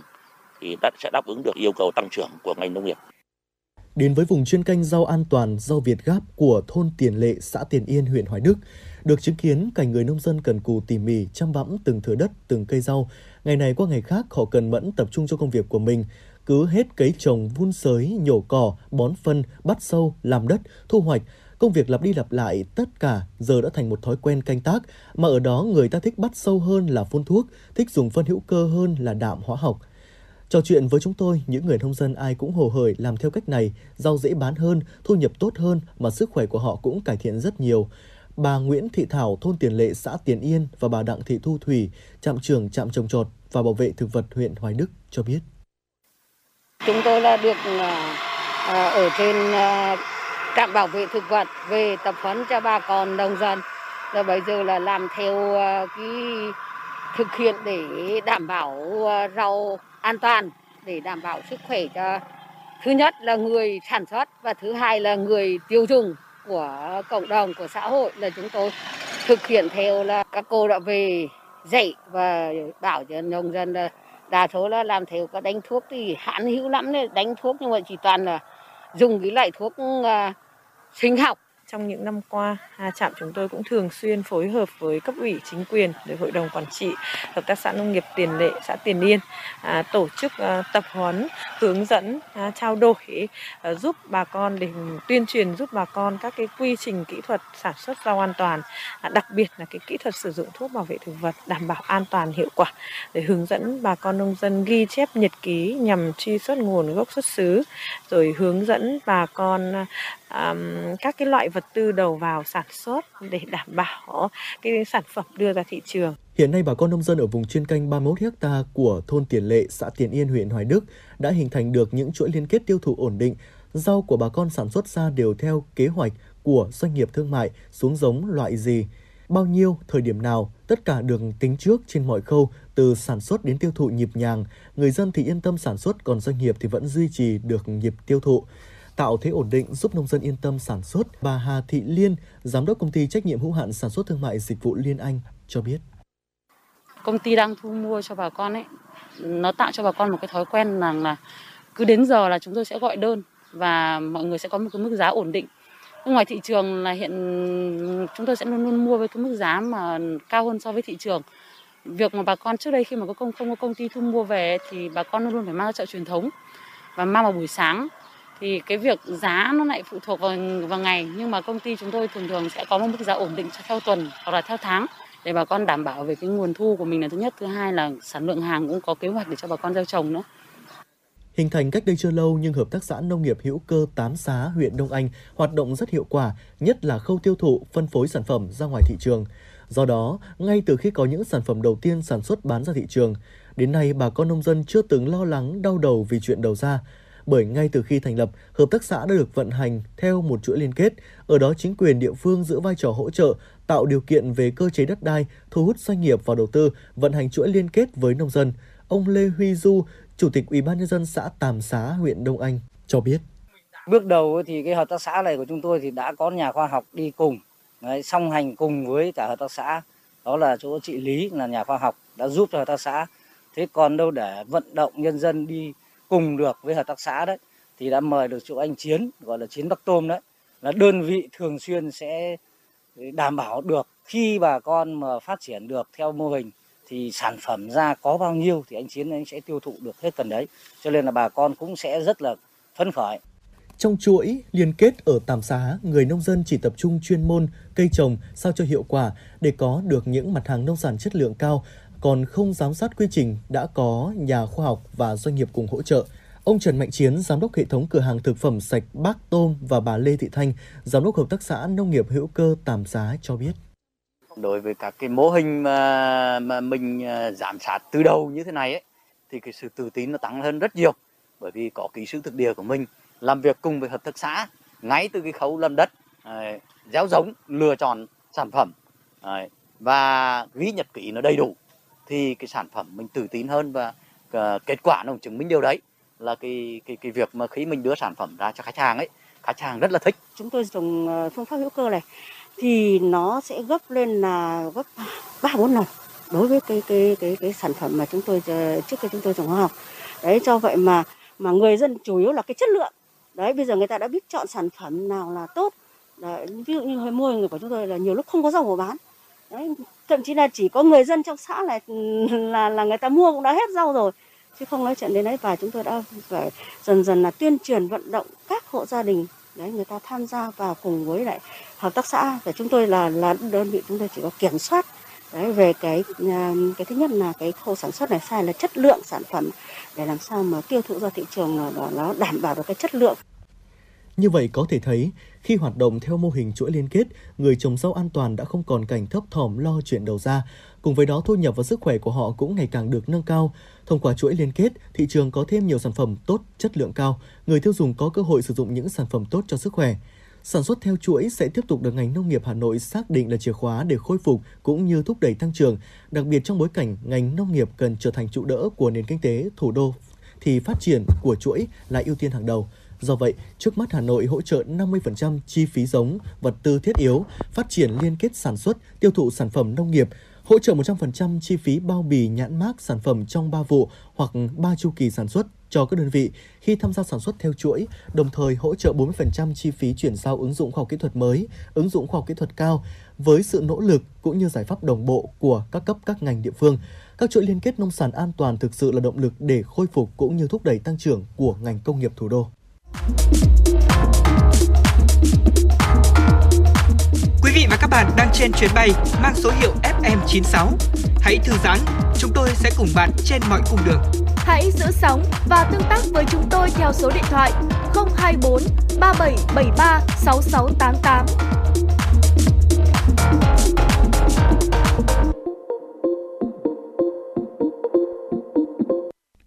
Thưa quý vị và các bạn, lĩnh vực nông nghiệp ở Hà Nội đã có những chuyển biến tích cực, đạt hiệu quả cao. Bên cạnh tập trung chuyển đổi cơ cấu trồng trọt, vật nuôi, đã xuất hiện nhiều mô hình sản xuất ứng dụng công nghệ cao, nâng cao giá trị gia tăng của nông sản, giảm thiểu tác hại với môi trường của người dân. Với những thế mạnh riêng có, thời gian tới Hà Nội sẽ tiếp tục phát triển các mô hình này để nâng cao thu nhập cho người nông dân.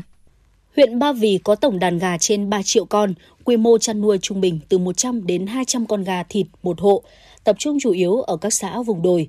Với trại nuôi trung bình từ 2.000 đến 5.000 con một trại, có những trại nuôi lớn lên đến 10.000 con một trại. Để tăng năng suất quá trình xử lý chất thải, tăng hiệu quả trong chăn gà, hiện nay đại đa số trang trại đều sử dụng biện pháp sinh học – việc thúc đẩy ứng dụng công nghệ tiến bộ kỹ thuật xây dựng chuỗi liên kết giá trị trong chăn nuôi đã góp phần nâng cao năng suất chất lượng sản phẩm, mang lại hiệu quả kinh tế trong chăn nuôi. Hộ chăn nuôi của bà Nguyễn Thị Quý, xã Chu Minh, huyện Ba Vì có hơn 5.000 con gà giống và gà thương phẩm. Từ khi áp dụng chế phẩm sinh học trang trại thức ăn chăn nuôi, hiệu quả mang lại cho gia đình bà Quý không chỉ là về chất lượng đàn gà mà còn về sức khỏe của người chăm sóc cũng như môi trường chăn nuôi. Bà Nguyễn Thị Quý, xã Chu Minh, huyện Ba Vì cho biết. Tôi thấy là cái hiệu quả cao nhất là sau khi tôi áp dụng cái ờ, mô hình này vào trong chăn nuôi thì ờ, tôi thấy là lớn nhất là cái lượng bụi nó không có nhiều thì nó đem lại cái sức khỏe cho cái người chăn nuôi. Chính vì vậy mà ờ, tôi cũng rất là mong được cấp trên quan tâm để tổ chức các cái lớp tập huấn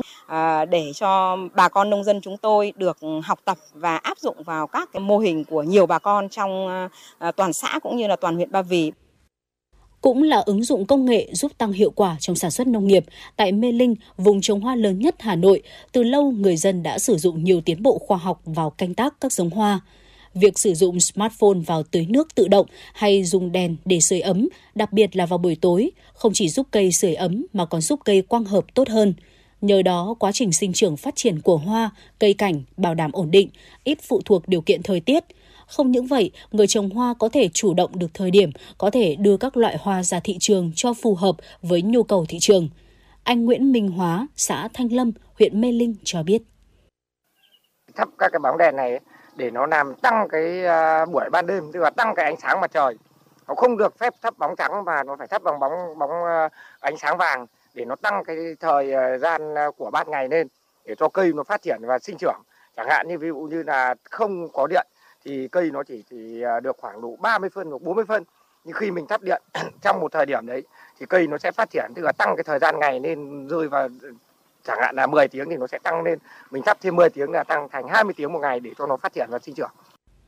Nắm bắt được tầm quan trọng của việc ứng dụng kỹ thuật công nghệ và sản xuất, Hội Nông dân và chính quyền các cấp luôn ưu tiên tập huấn thường xuyên để người trồng hoa được bồi dưỡng kỹ thuật chăm sóc cho cây trồng. Huyện Mê Linh cũng hỗ trợ các hợp tác xã, cơ sở sản xuất chế biến kinh doanh nông lâm thủy sản, ứng dụng quy trình truy xuất nguồn gốc tại cơ sở sản xuất ban đầu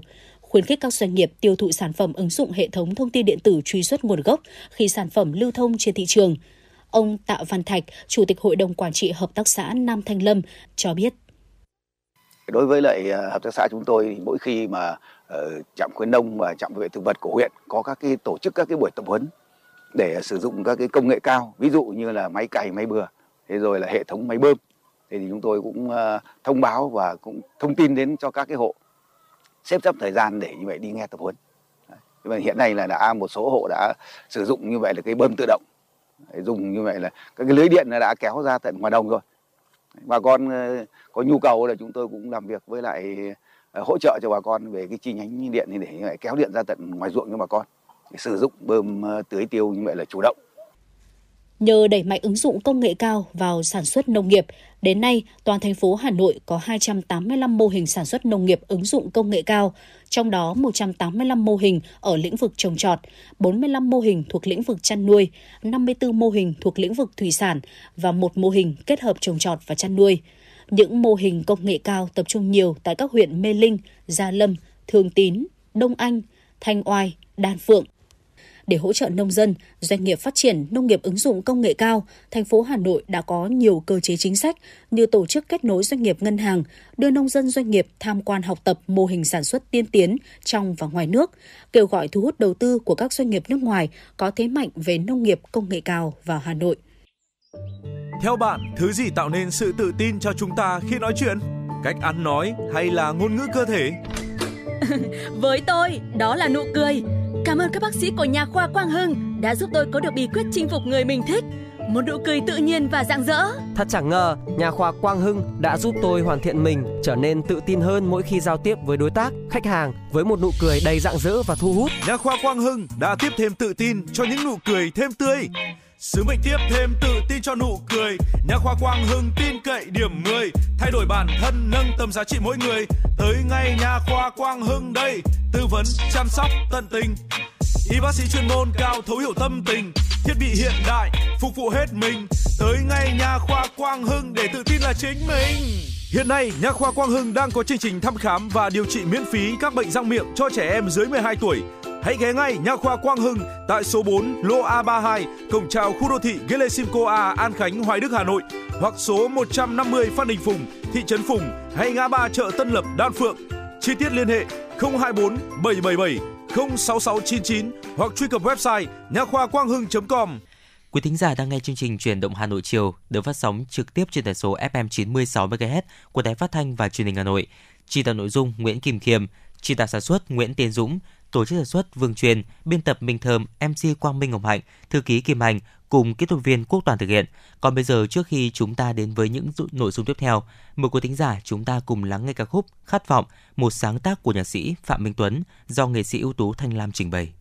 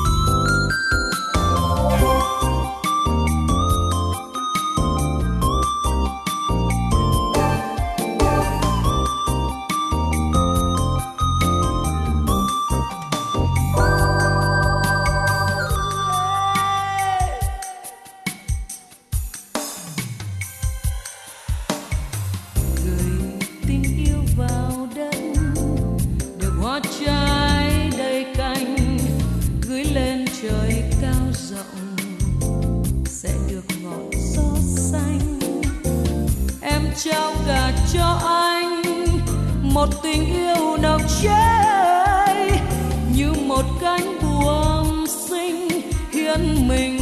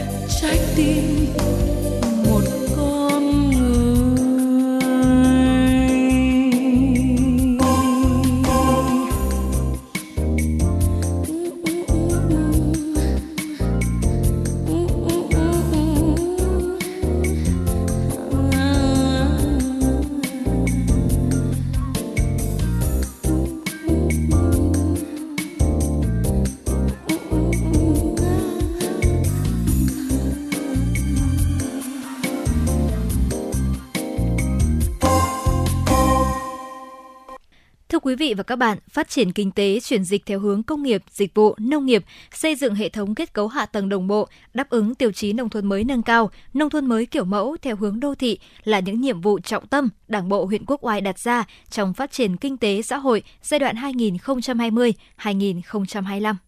Trải qua hơn 10 năm triển khai chương trình xây dựng nông thôn mới, Đến nay, Quốc Oai đã đạt được những kết quả toàn diện, trong đó ngành nông nghiệp duy trì tăng trưởng khá, nhiều vùng sản xuất nông nghiệp chuyên canh tập trung có hiệu quả kinh tế cao. Một số chuỗi liên kết đã đem lại hiệu quả thiết thực, các sản phẩm ô cốp được phân hạng đã khẳng định được vị thế và chỗ đứng trên thị trường. Nhiều hợp đồng liên kết tiêu thụ sản phẩm được ký kết đem lại niềm tin cho người tiêu dùng. Giá trị sản xuất ngành nông lâm nghiệp thủy sản đạt hơn 1.900 tỷ đồng. Trong đó, giá trị sản xuất ngành trồng trọt tăng 1,6%, giá trị sản xuất ngành chăn nuôi tăng 5,9% so với cùng kỳ. Hết năm 2022, toàn huyện có 3 xã đạt chuẩn nông thôn mới nâng cao, có 110 sản phẩm được công nhận ô cốp đạt từ 3 sao trở lên. Đời sống vật chất và tinh thần của người dân được cải thiện và nâng cao, thu nhập bình quân đầu người đạt 66 triệu đồng một người một năm. Tỷ lệ hộ nghèo theo chuẩn nghèo của thành phố là 0,084%, tỷ lệ lao động có việc làm đạt 99,63%, duy trì tỷ lệ thôn được công nhận văn hóa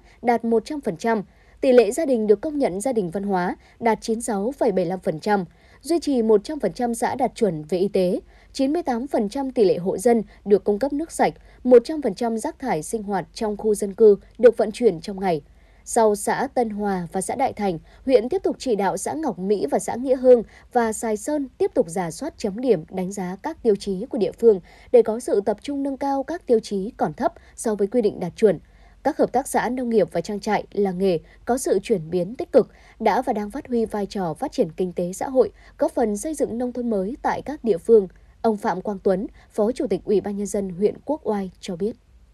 cái tiêu chí để thực hiện cái nông thôn mới nâng cao, có những cái cần phải đánh giá cụ thể để hỗ trợ các xã hoàn thành cái chỉ tiêu này,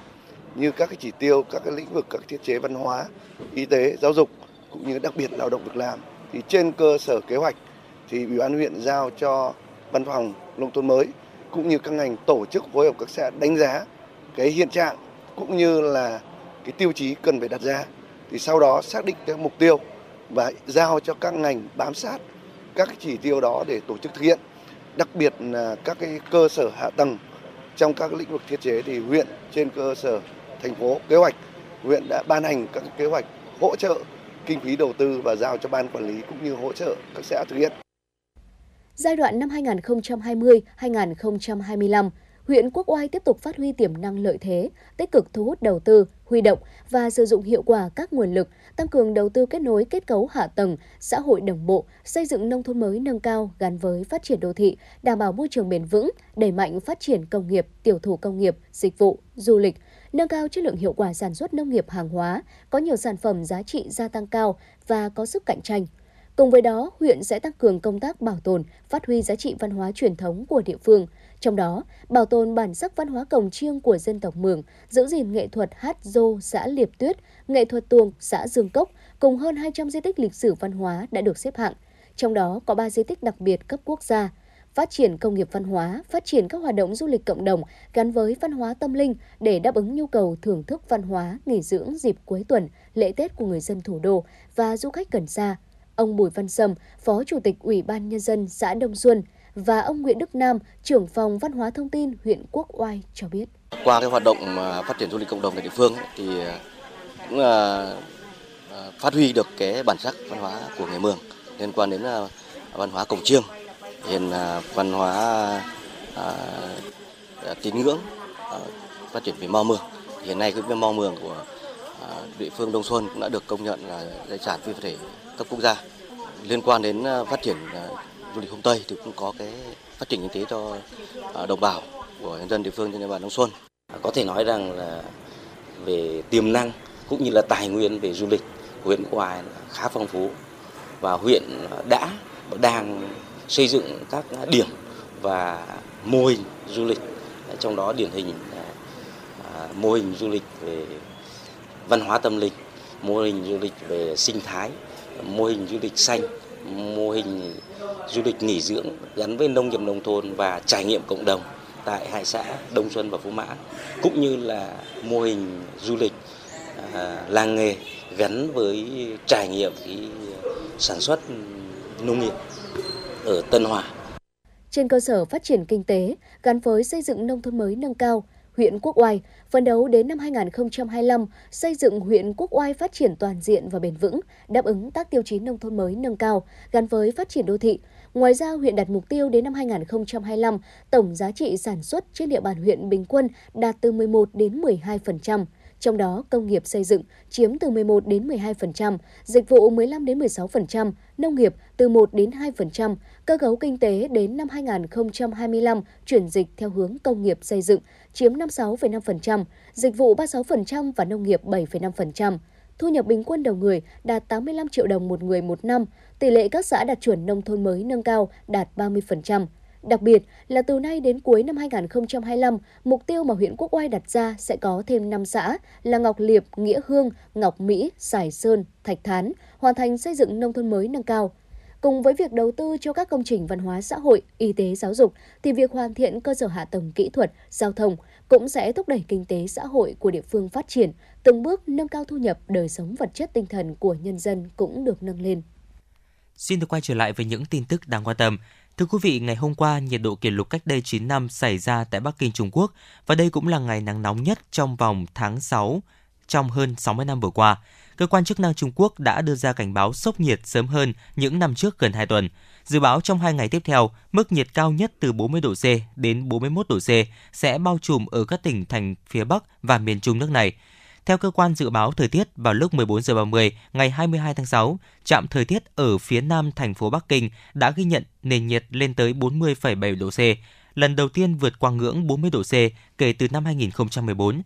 Nhiệt độ từ 40,7 độ C trở lên bao trùm nhiều địa phương ở Bắc Kinh, Thiên Tân, Hà Bắc và Sơn Đông. Đó là nhiệt độ đo trong lều khí tượng, còn nhiệt độ trên mặt đường ở nhiều nơi đã vượt mức 50 độ C vào lúc nắng nóng cực đỉnh. Tuần trước, các địa phương phía Bắc và miền Đông Trung Quốc, bao gồm Bắc Kinh, Thiên Tân, Hà Bắc và Sơn Đông, cũng chịu đợt nắng nóng dữ dội. Các đợt nóng này đã khiến chính quyền địa phương phải tăng nỗ lực bảo vệ mùa màng, đảm bảo an toàn cho du khách trong đợt nghỉ lễ Tết Đoan Ngọ và dừng các hoạt động ngoài trời vào thời gian nóng nhất trong ngày. Các nhà khoa học đã tìm ra liệu pháp ức chế miễn dịch chống lão hóa ở con người và quyết định thử nghiệm trên loài chó. Dự án nghiên cứu do các nhà khoa học thuộc Đại học Washington của Mỹ đứng đầu đã thu thập dữ liệu sức khỏe của 44.000 con chó trên khắp nước Mỹ. Trong đó, khoảng 600 con sẽ được lựa chọn để tham gia thử nghiệm về rapamycin, một loại thuốc ức chế miễn dịch được Cục Quản lý Thực phẩm và Dược phẩm Mỹ phê chuẩn cho bệnh nhân ghép nội tạng. Nhiều nghiên cứu đã chỉ ra rằng thuốc có tác dụng kéo dài tuổi thọ khi thử nghiệm trên chuột và các loài sinh vật mẫu khác. Một số nhà khoa học xem đây là một trong những ứng cử viên triển vọng nhất cho loại thuốc kéo dài tuổi thọ ở con người. Lần đầu tiên, các cơ quan quản lý của Mỹ đã cho phép bán thịt gà nuôi cấy trực tiếp từ tế bào động vật. Bộ Nông nghiệp Mỹ đã bật đèn xanh cho hai công ty khởi nghiệp Good Meat và Upside Foods bán thịt gà nuôi cấy. Trước đó vào tháng 11 năm 2022, hai công ty này đã được cơ quan quản lý thực phẩm và dược phẩm Mỹ FDA cấp phép tương tự, trong đó xác nhận rằng thịt gà nuôi cấy trong phòng thí nghiệm của các công ty này an toàn đối với sức khỏe người tiêu dùng. Động thái này mở ra một kỷ nguyên mới của sản xuất thịt nhằm giảm các tác động từ quy trình sản xuất thực phẩm đối với môi trường. Trong quy trình nuôi cấy thịt, các tế bào được lấy từ động vật bằng phương pháp sinh thiết không gây hại, sau đó được đặt trong những bình thép lớn được gọi là các lò phản ứng sinh học, chứa dung dịch gồm các chất dinh dưỡng như muối, protein và carbon hydrate. Ở nhiệt độ thích hợp, các tế bào được nuôi cấy sẽ tăng trưởng theo cấp số nhân. Sau từ 2 đến 3 tuần nuôi cấy, có thể thu hoạch thịt. Do được sản xuất trong môi trường vô trùng nên thịt nuôi cấy ít nguy cơ nhiễm các bệnh và hóa chất. Theo kết quả của một cuộc khảo sát do tổ chức phi lợi nhuận Farm Forward thực hiện năm 2022 đối với 2.000 người trưởng thành ở Mỹ, có tới 2 phần 3 số người được hỏi cho biết họ sẽ tiêu thụ các sản phẩm thịt nuôi cấy trong phòng thí nghiệm. Với công trình đặc biệt nhà hát không rác thải đầu tiên tại Anh, ban quản lý nhà hát muốn chứng tỏ con người có thể hướng tới cuộc sống bền vững, dễ dàng và vui vẻ hơn những gì họ tưởng. Giữa kính và các tòa tháp bằng thép của khu tài chính London, một tòa nhà thấp tầng làm bằng vật liệu tái sử dụng đã được dựng lên như một công trình thích ứng với biến đổi khí hậu. Đó là nhà hát Greenhouse, nhà hát không rác thải đầu tiên tại Anh. Ban quản lý Greenhouse cho biết, nhà hát này nhắm tới các khán giả trong khoảng từ 16 đến 35 tuổi có khuynh hướng rất lo lắng về vấn đề môi trường nhưng bi quan về những gì họ có thể làm để bảo vệ môi trường. Ban quản lý nhà hát muốn chứng tỏ con người có thể hướng tới một cuộc sống bền vững, dễ dàng và vui vẻ hơn những gì họ tưởng tượng. Vai trò của nhà hát là giúp mọi người có thể vượt qua những con số và dữ liệu bi quan về khí hậu thông qua những câu chuyện có liên quan. Dự kiến sẽ tổ chức 15 chương trình biểu diễn khác nhau vào mùa hè ở London. Quý vị và các bạn đang trên chuyến bay mang số hiệu FM96. Hãy thư giãn, chúng tôi sẽ cùng bạn trên mọi cung đường. Hãy giữ sóng và tương tác với chúng tôi theo số điện thoại 024 3773 6688. Thưa quý vị, hiện nay các hợp tác xã, hộ nông dân trên địa bàn huyện Đông Anh đã tập trung sản xuất rau an toàn, hữu cơ để nâng cao giá trị sản phẩm, cung cấp rau sạch ra thị trường. Huyện Đông Anh là một trong những vùng nổi tiếng về trồng rau sạch của Hà Nội, đã quy hoạch vùng sản xuất rau với diện tích 1.180 ha, trong đó có hơn 800 ha sản xuất rau an toàn tập trung, quy mô lớn. Để kiểm soát chất lượng sản phẩm rau an toàn tại các vùng sản xuất tập trung, huyện đẩy mạnh tuyên truyền nâng cao ý thức cho người dân về hạn chế sử dụng thuốc bảo vệ thực vật. Nhờ đó, lượng thuốc bảo vệ thực vật sử dụng giảm khoảng 30% so với các năm trước. Nông dân đẩy mạnh sử dụng phân bón hữu cơ, vi sinh, thảo mộc, bảo đảm an toàn thực phẩm. Ông Nguyễn Hồng Tuyền, trưởng trạm trồng trọt và bảo vệ thực vật huyện Đông Anh cho biết. Trong những năm qua, trạm trồng trọt và vật huyện Đông Anh đã tập huấn cơ bản được trên 90% các số hộ sản xuất rau an toàn để hiểu nắm bắt được cái kỹ thuật sản xuất rau an toàn cũng như kỹ thuật sản xuất rau Việt ghép áp dụng hệ thống đảm bảo có sự tham gia BZ và hướng tới là sản xuất rau hữu cơ. Hiện nay trên địa bàn à, huyện Đông Anh thì à, gần như là tới trên 90% bà con nông dân đã biết lựa chọn các loại thuốc bảo vệ thực vật, à, thảo mộc, nguồn gốc sinh học cũng như là các loại thuốc mới để áp dụng sản xuất trên cây rau. Theo Giám đốc Hợp tác xã Ba Chữ Nguyễn Thị Huyền cho biết, Hợp tác xã được thành lập năm 2016 tại xã Vân Nội với mô hình tổ hợp tác liên kết chuỗi sản xuất rau củ, quả theo hướng PGS, hệ thống bảo đảm có sự tham gia, ghi chép sản xuất. Rau sử dụng 70% là phân hữu cơ, 15% sinh học, 15% đạm từ khô dầu đậu tương. Hợp tác xã cung cấp khoảng 50 sản phẩm rau ăn lá, củ quả theo mùa như cải xanh, cải ngọt, cải ngồng, rau ngót, rau rền, bắp cải, bí, mướp cho gần 20 bếp ăn tập thể của các công ty, doanh nghiệp cửa hàng. Bà Nguyễn Thị Huyền, Giám đốc Hợp tác xã Ba Chữ, xã Vân Nội, huyện Đông Anh cho biết. Quy trình của chúng tôi là được ờ, thứ nhất là các thành viên hợp tác xã cũng như nhân dân được tập huấn về các cái quy trình sản xuất cũng như sử dụng thuốc bảo vệ thực vật cũng như là phân bón theo cái hướng công nghệ cao. Và cũng quy trình là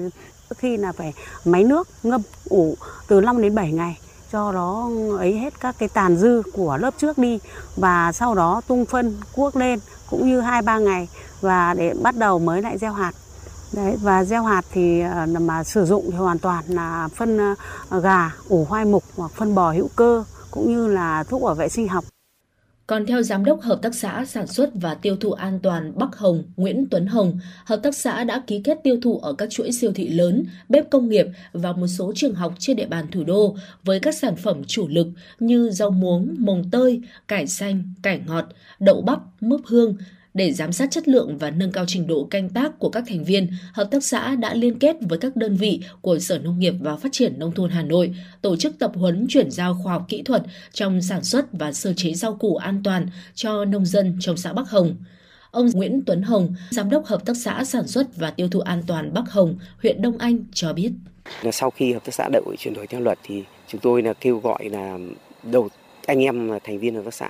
Tức là cái giải pháp cái thứ nhất là mình nâng cao cái năng lực cái sản xuất cái chất lượng cái sản phẩm đấy, áp dụng cái khoa học kỹ thuật ờ, thành lập các cái tổ sản xuất trong xã trong thôn hoạt động theo cái ờ, sản xuất về cái chất lượng rau quản lý theo cái mô hình PGS thứ hai là uh, đầu tư cái nhà màng nhà lưới lưới để đảm bảo cái chất lượng rau rồi đảm bảo cái sản lượng rau khi cái thời tiết nó nó khắc nghiệt. Toàn huyện Đông Anh có 800 hecta rau tập trung, trong đó 600 hecta được cấp giấy chứng nhận đủ điều kiện sản xuất rau an toàn, 12 cơ sở được cấp giấy chứng nhận đủ điều kiện sơ chế rau an toàn với diện tích nhà sơ chế 776 m2, hai cơ sở được cấp giấy chứng nhận Việt Gáp, 33 hợp tác xã sản xuất và tiêu thụ rau an toàn, rau hữu cơ trạm đã phối hợp với các đơn vị trên địa bàn huyện thường xuyên mở các lớp tập huấn trên 90% số hộ tham gia sản xuất rau an toàn về các kỹ thuật canh tác, chương trình sản xuất rau an toàn PGS. Đặc biệt, 100% hộ sản xuất rau an toàn đã được đào tạo lớp tập huấn về quản lý dịch hại tổng hợp IPM. Nhằm phát triển mạnh các vùng rau an toàn, rau hữu cơ, thời gian tới, huyện Đông Anh tiếp tục hỗ trợ nông dân, hợp tác xã, doanh nghiệp đầu tư mở rộng diện tích sản xuất rau hữu cơ, ứng dụng công nghệ cao vào sản xuất, từng bước phát triển vùng nông nghiệp sinh thái bền vững. Để hướng tới nền nông nghiệp xanh, an toàn, thân thiện với môi trường, Phó Tri cục trưởng Chi cục Quản lý chất lượng nông lâm sản và thủy sản Hà Nội, Sở Nông nghiệp và Phát triển nông thôn Hà Nội Ngô Đình Loát cho rằng các doanh nghiệp, hợp tác xã trên địa bàn huyện Đông Anh cần tiếp tục minh bạch thông tin sản phẩm rau an toàn. Về phần mình, Chi cục cũng như các đơn vị của Sở Nông nghiệp và Phát triển Nông thôn sẽ tăng cường phối hợp với huyện hỗ trợ các hợp tác xã, doanh nghiệp phát triển chuỗi cung ứng tiêu thụ sản phẩm an toàn trong đó chú trọng đẩy mạnh hỗ trợ, hướng dẫn các tổ chức cá nhân sản xuất, kinh doanh áp dụng các quy chuẩn, tiêu chuẩn kỹ thuật, bảo đảm an toàn thực phẩm. Cùng với đó, tổ chức các chương trình quảng bá xúc tiến thương mại, kết nối theo chuỗi giá trị để hợp tác xã doanh nghiệp ký kết hợp đồng tiêu thụ sản phẩm. Tiếp nối chương trình, mời quý vị sẽ cùng thư giãn với ca khúc Mẹ Hiền yêu dấu với sự thể hiện của ca sĩ Vi Oanh.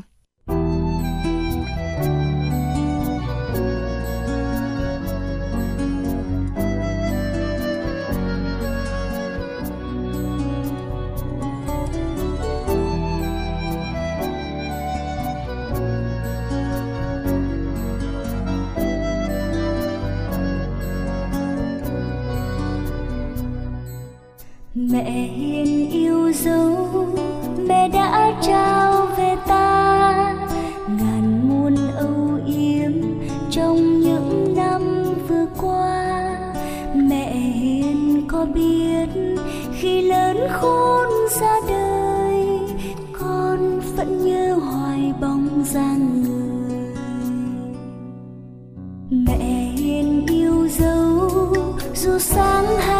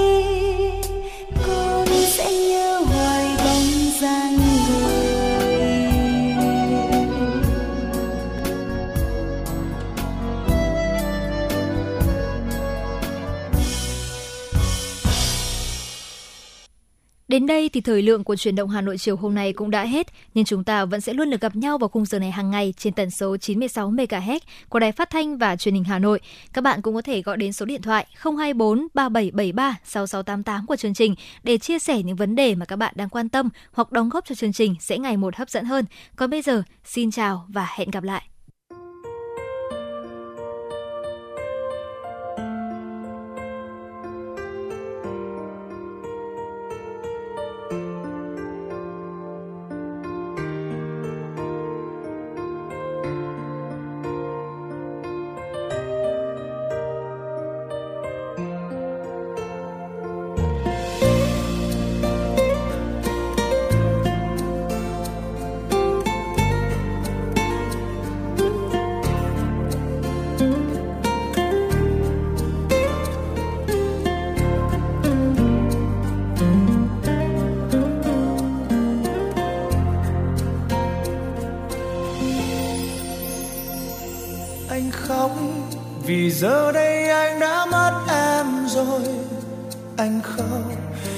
Giờ đây em đã xa thật rồi. Anh nhớ, lời hẹn ước ta không xa rời. Mà giờ đây, sao chỉ anh lẻ loi? Anh cứ cố gắng tại sao vẫn cứ xa vời? Anh và em, dường như ta đã hết yêu nhau rồi.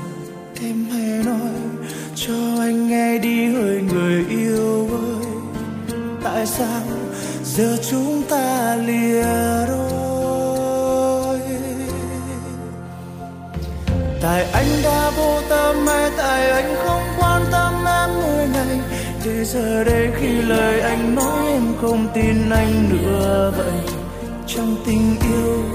Đôi lúc ta hay giận hờn anh biết, nhưng anh thấy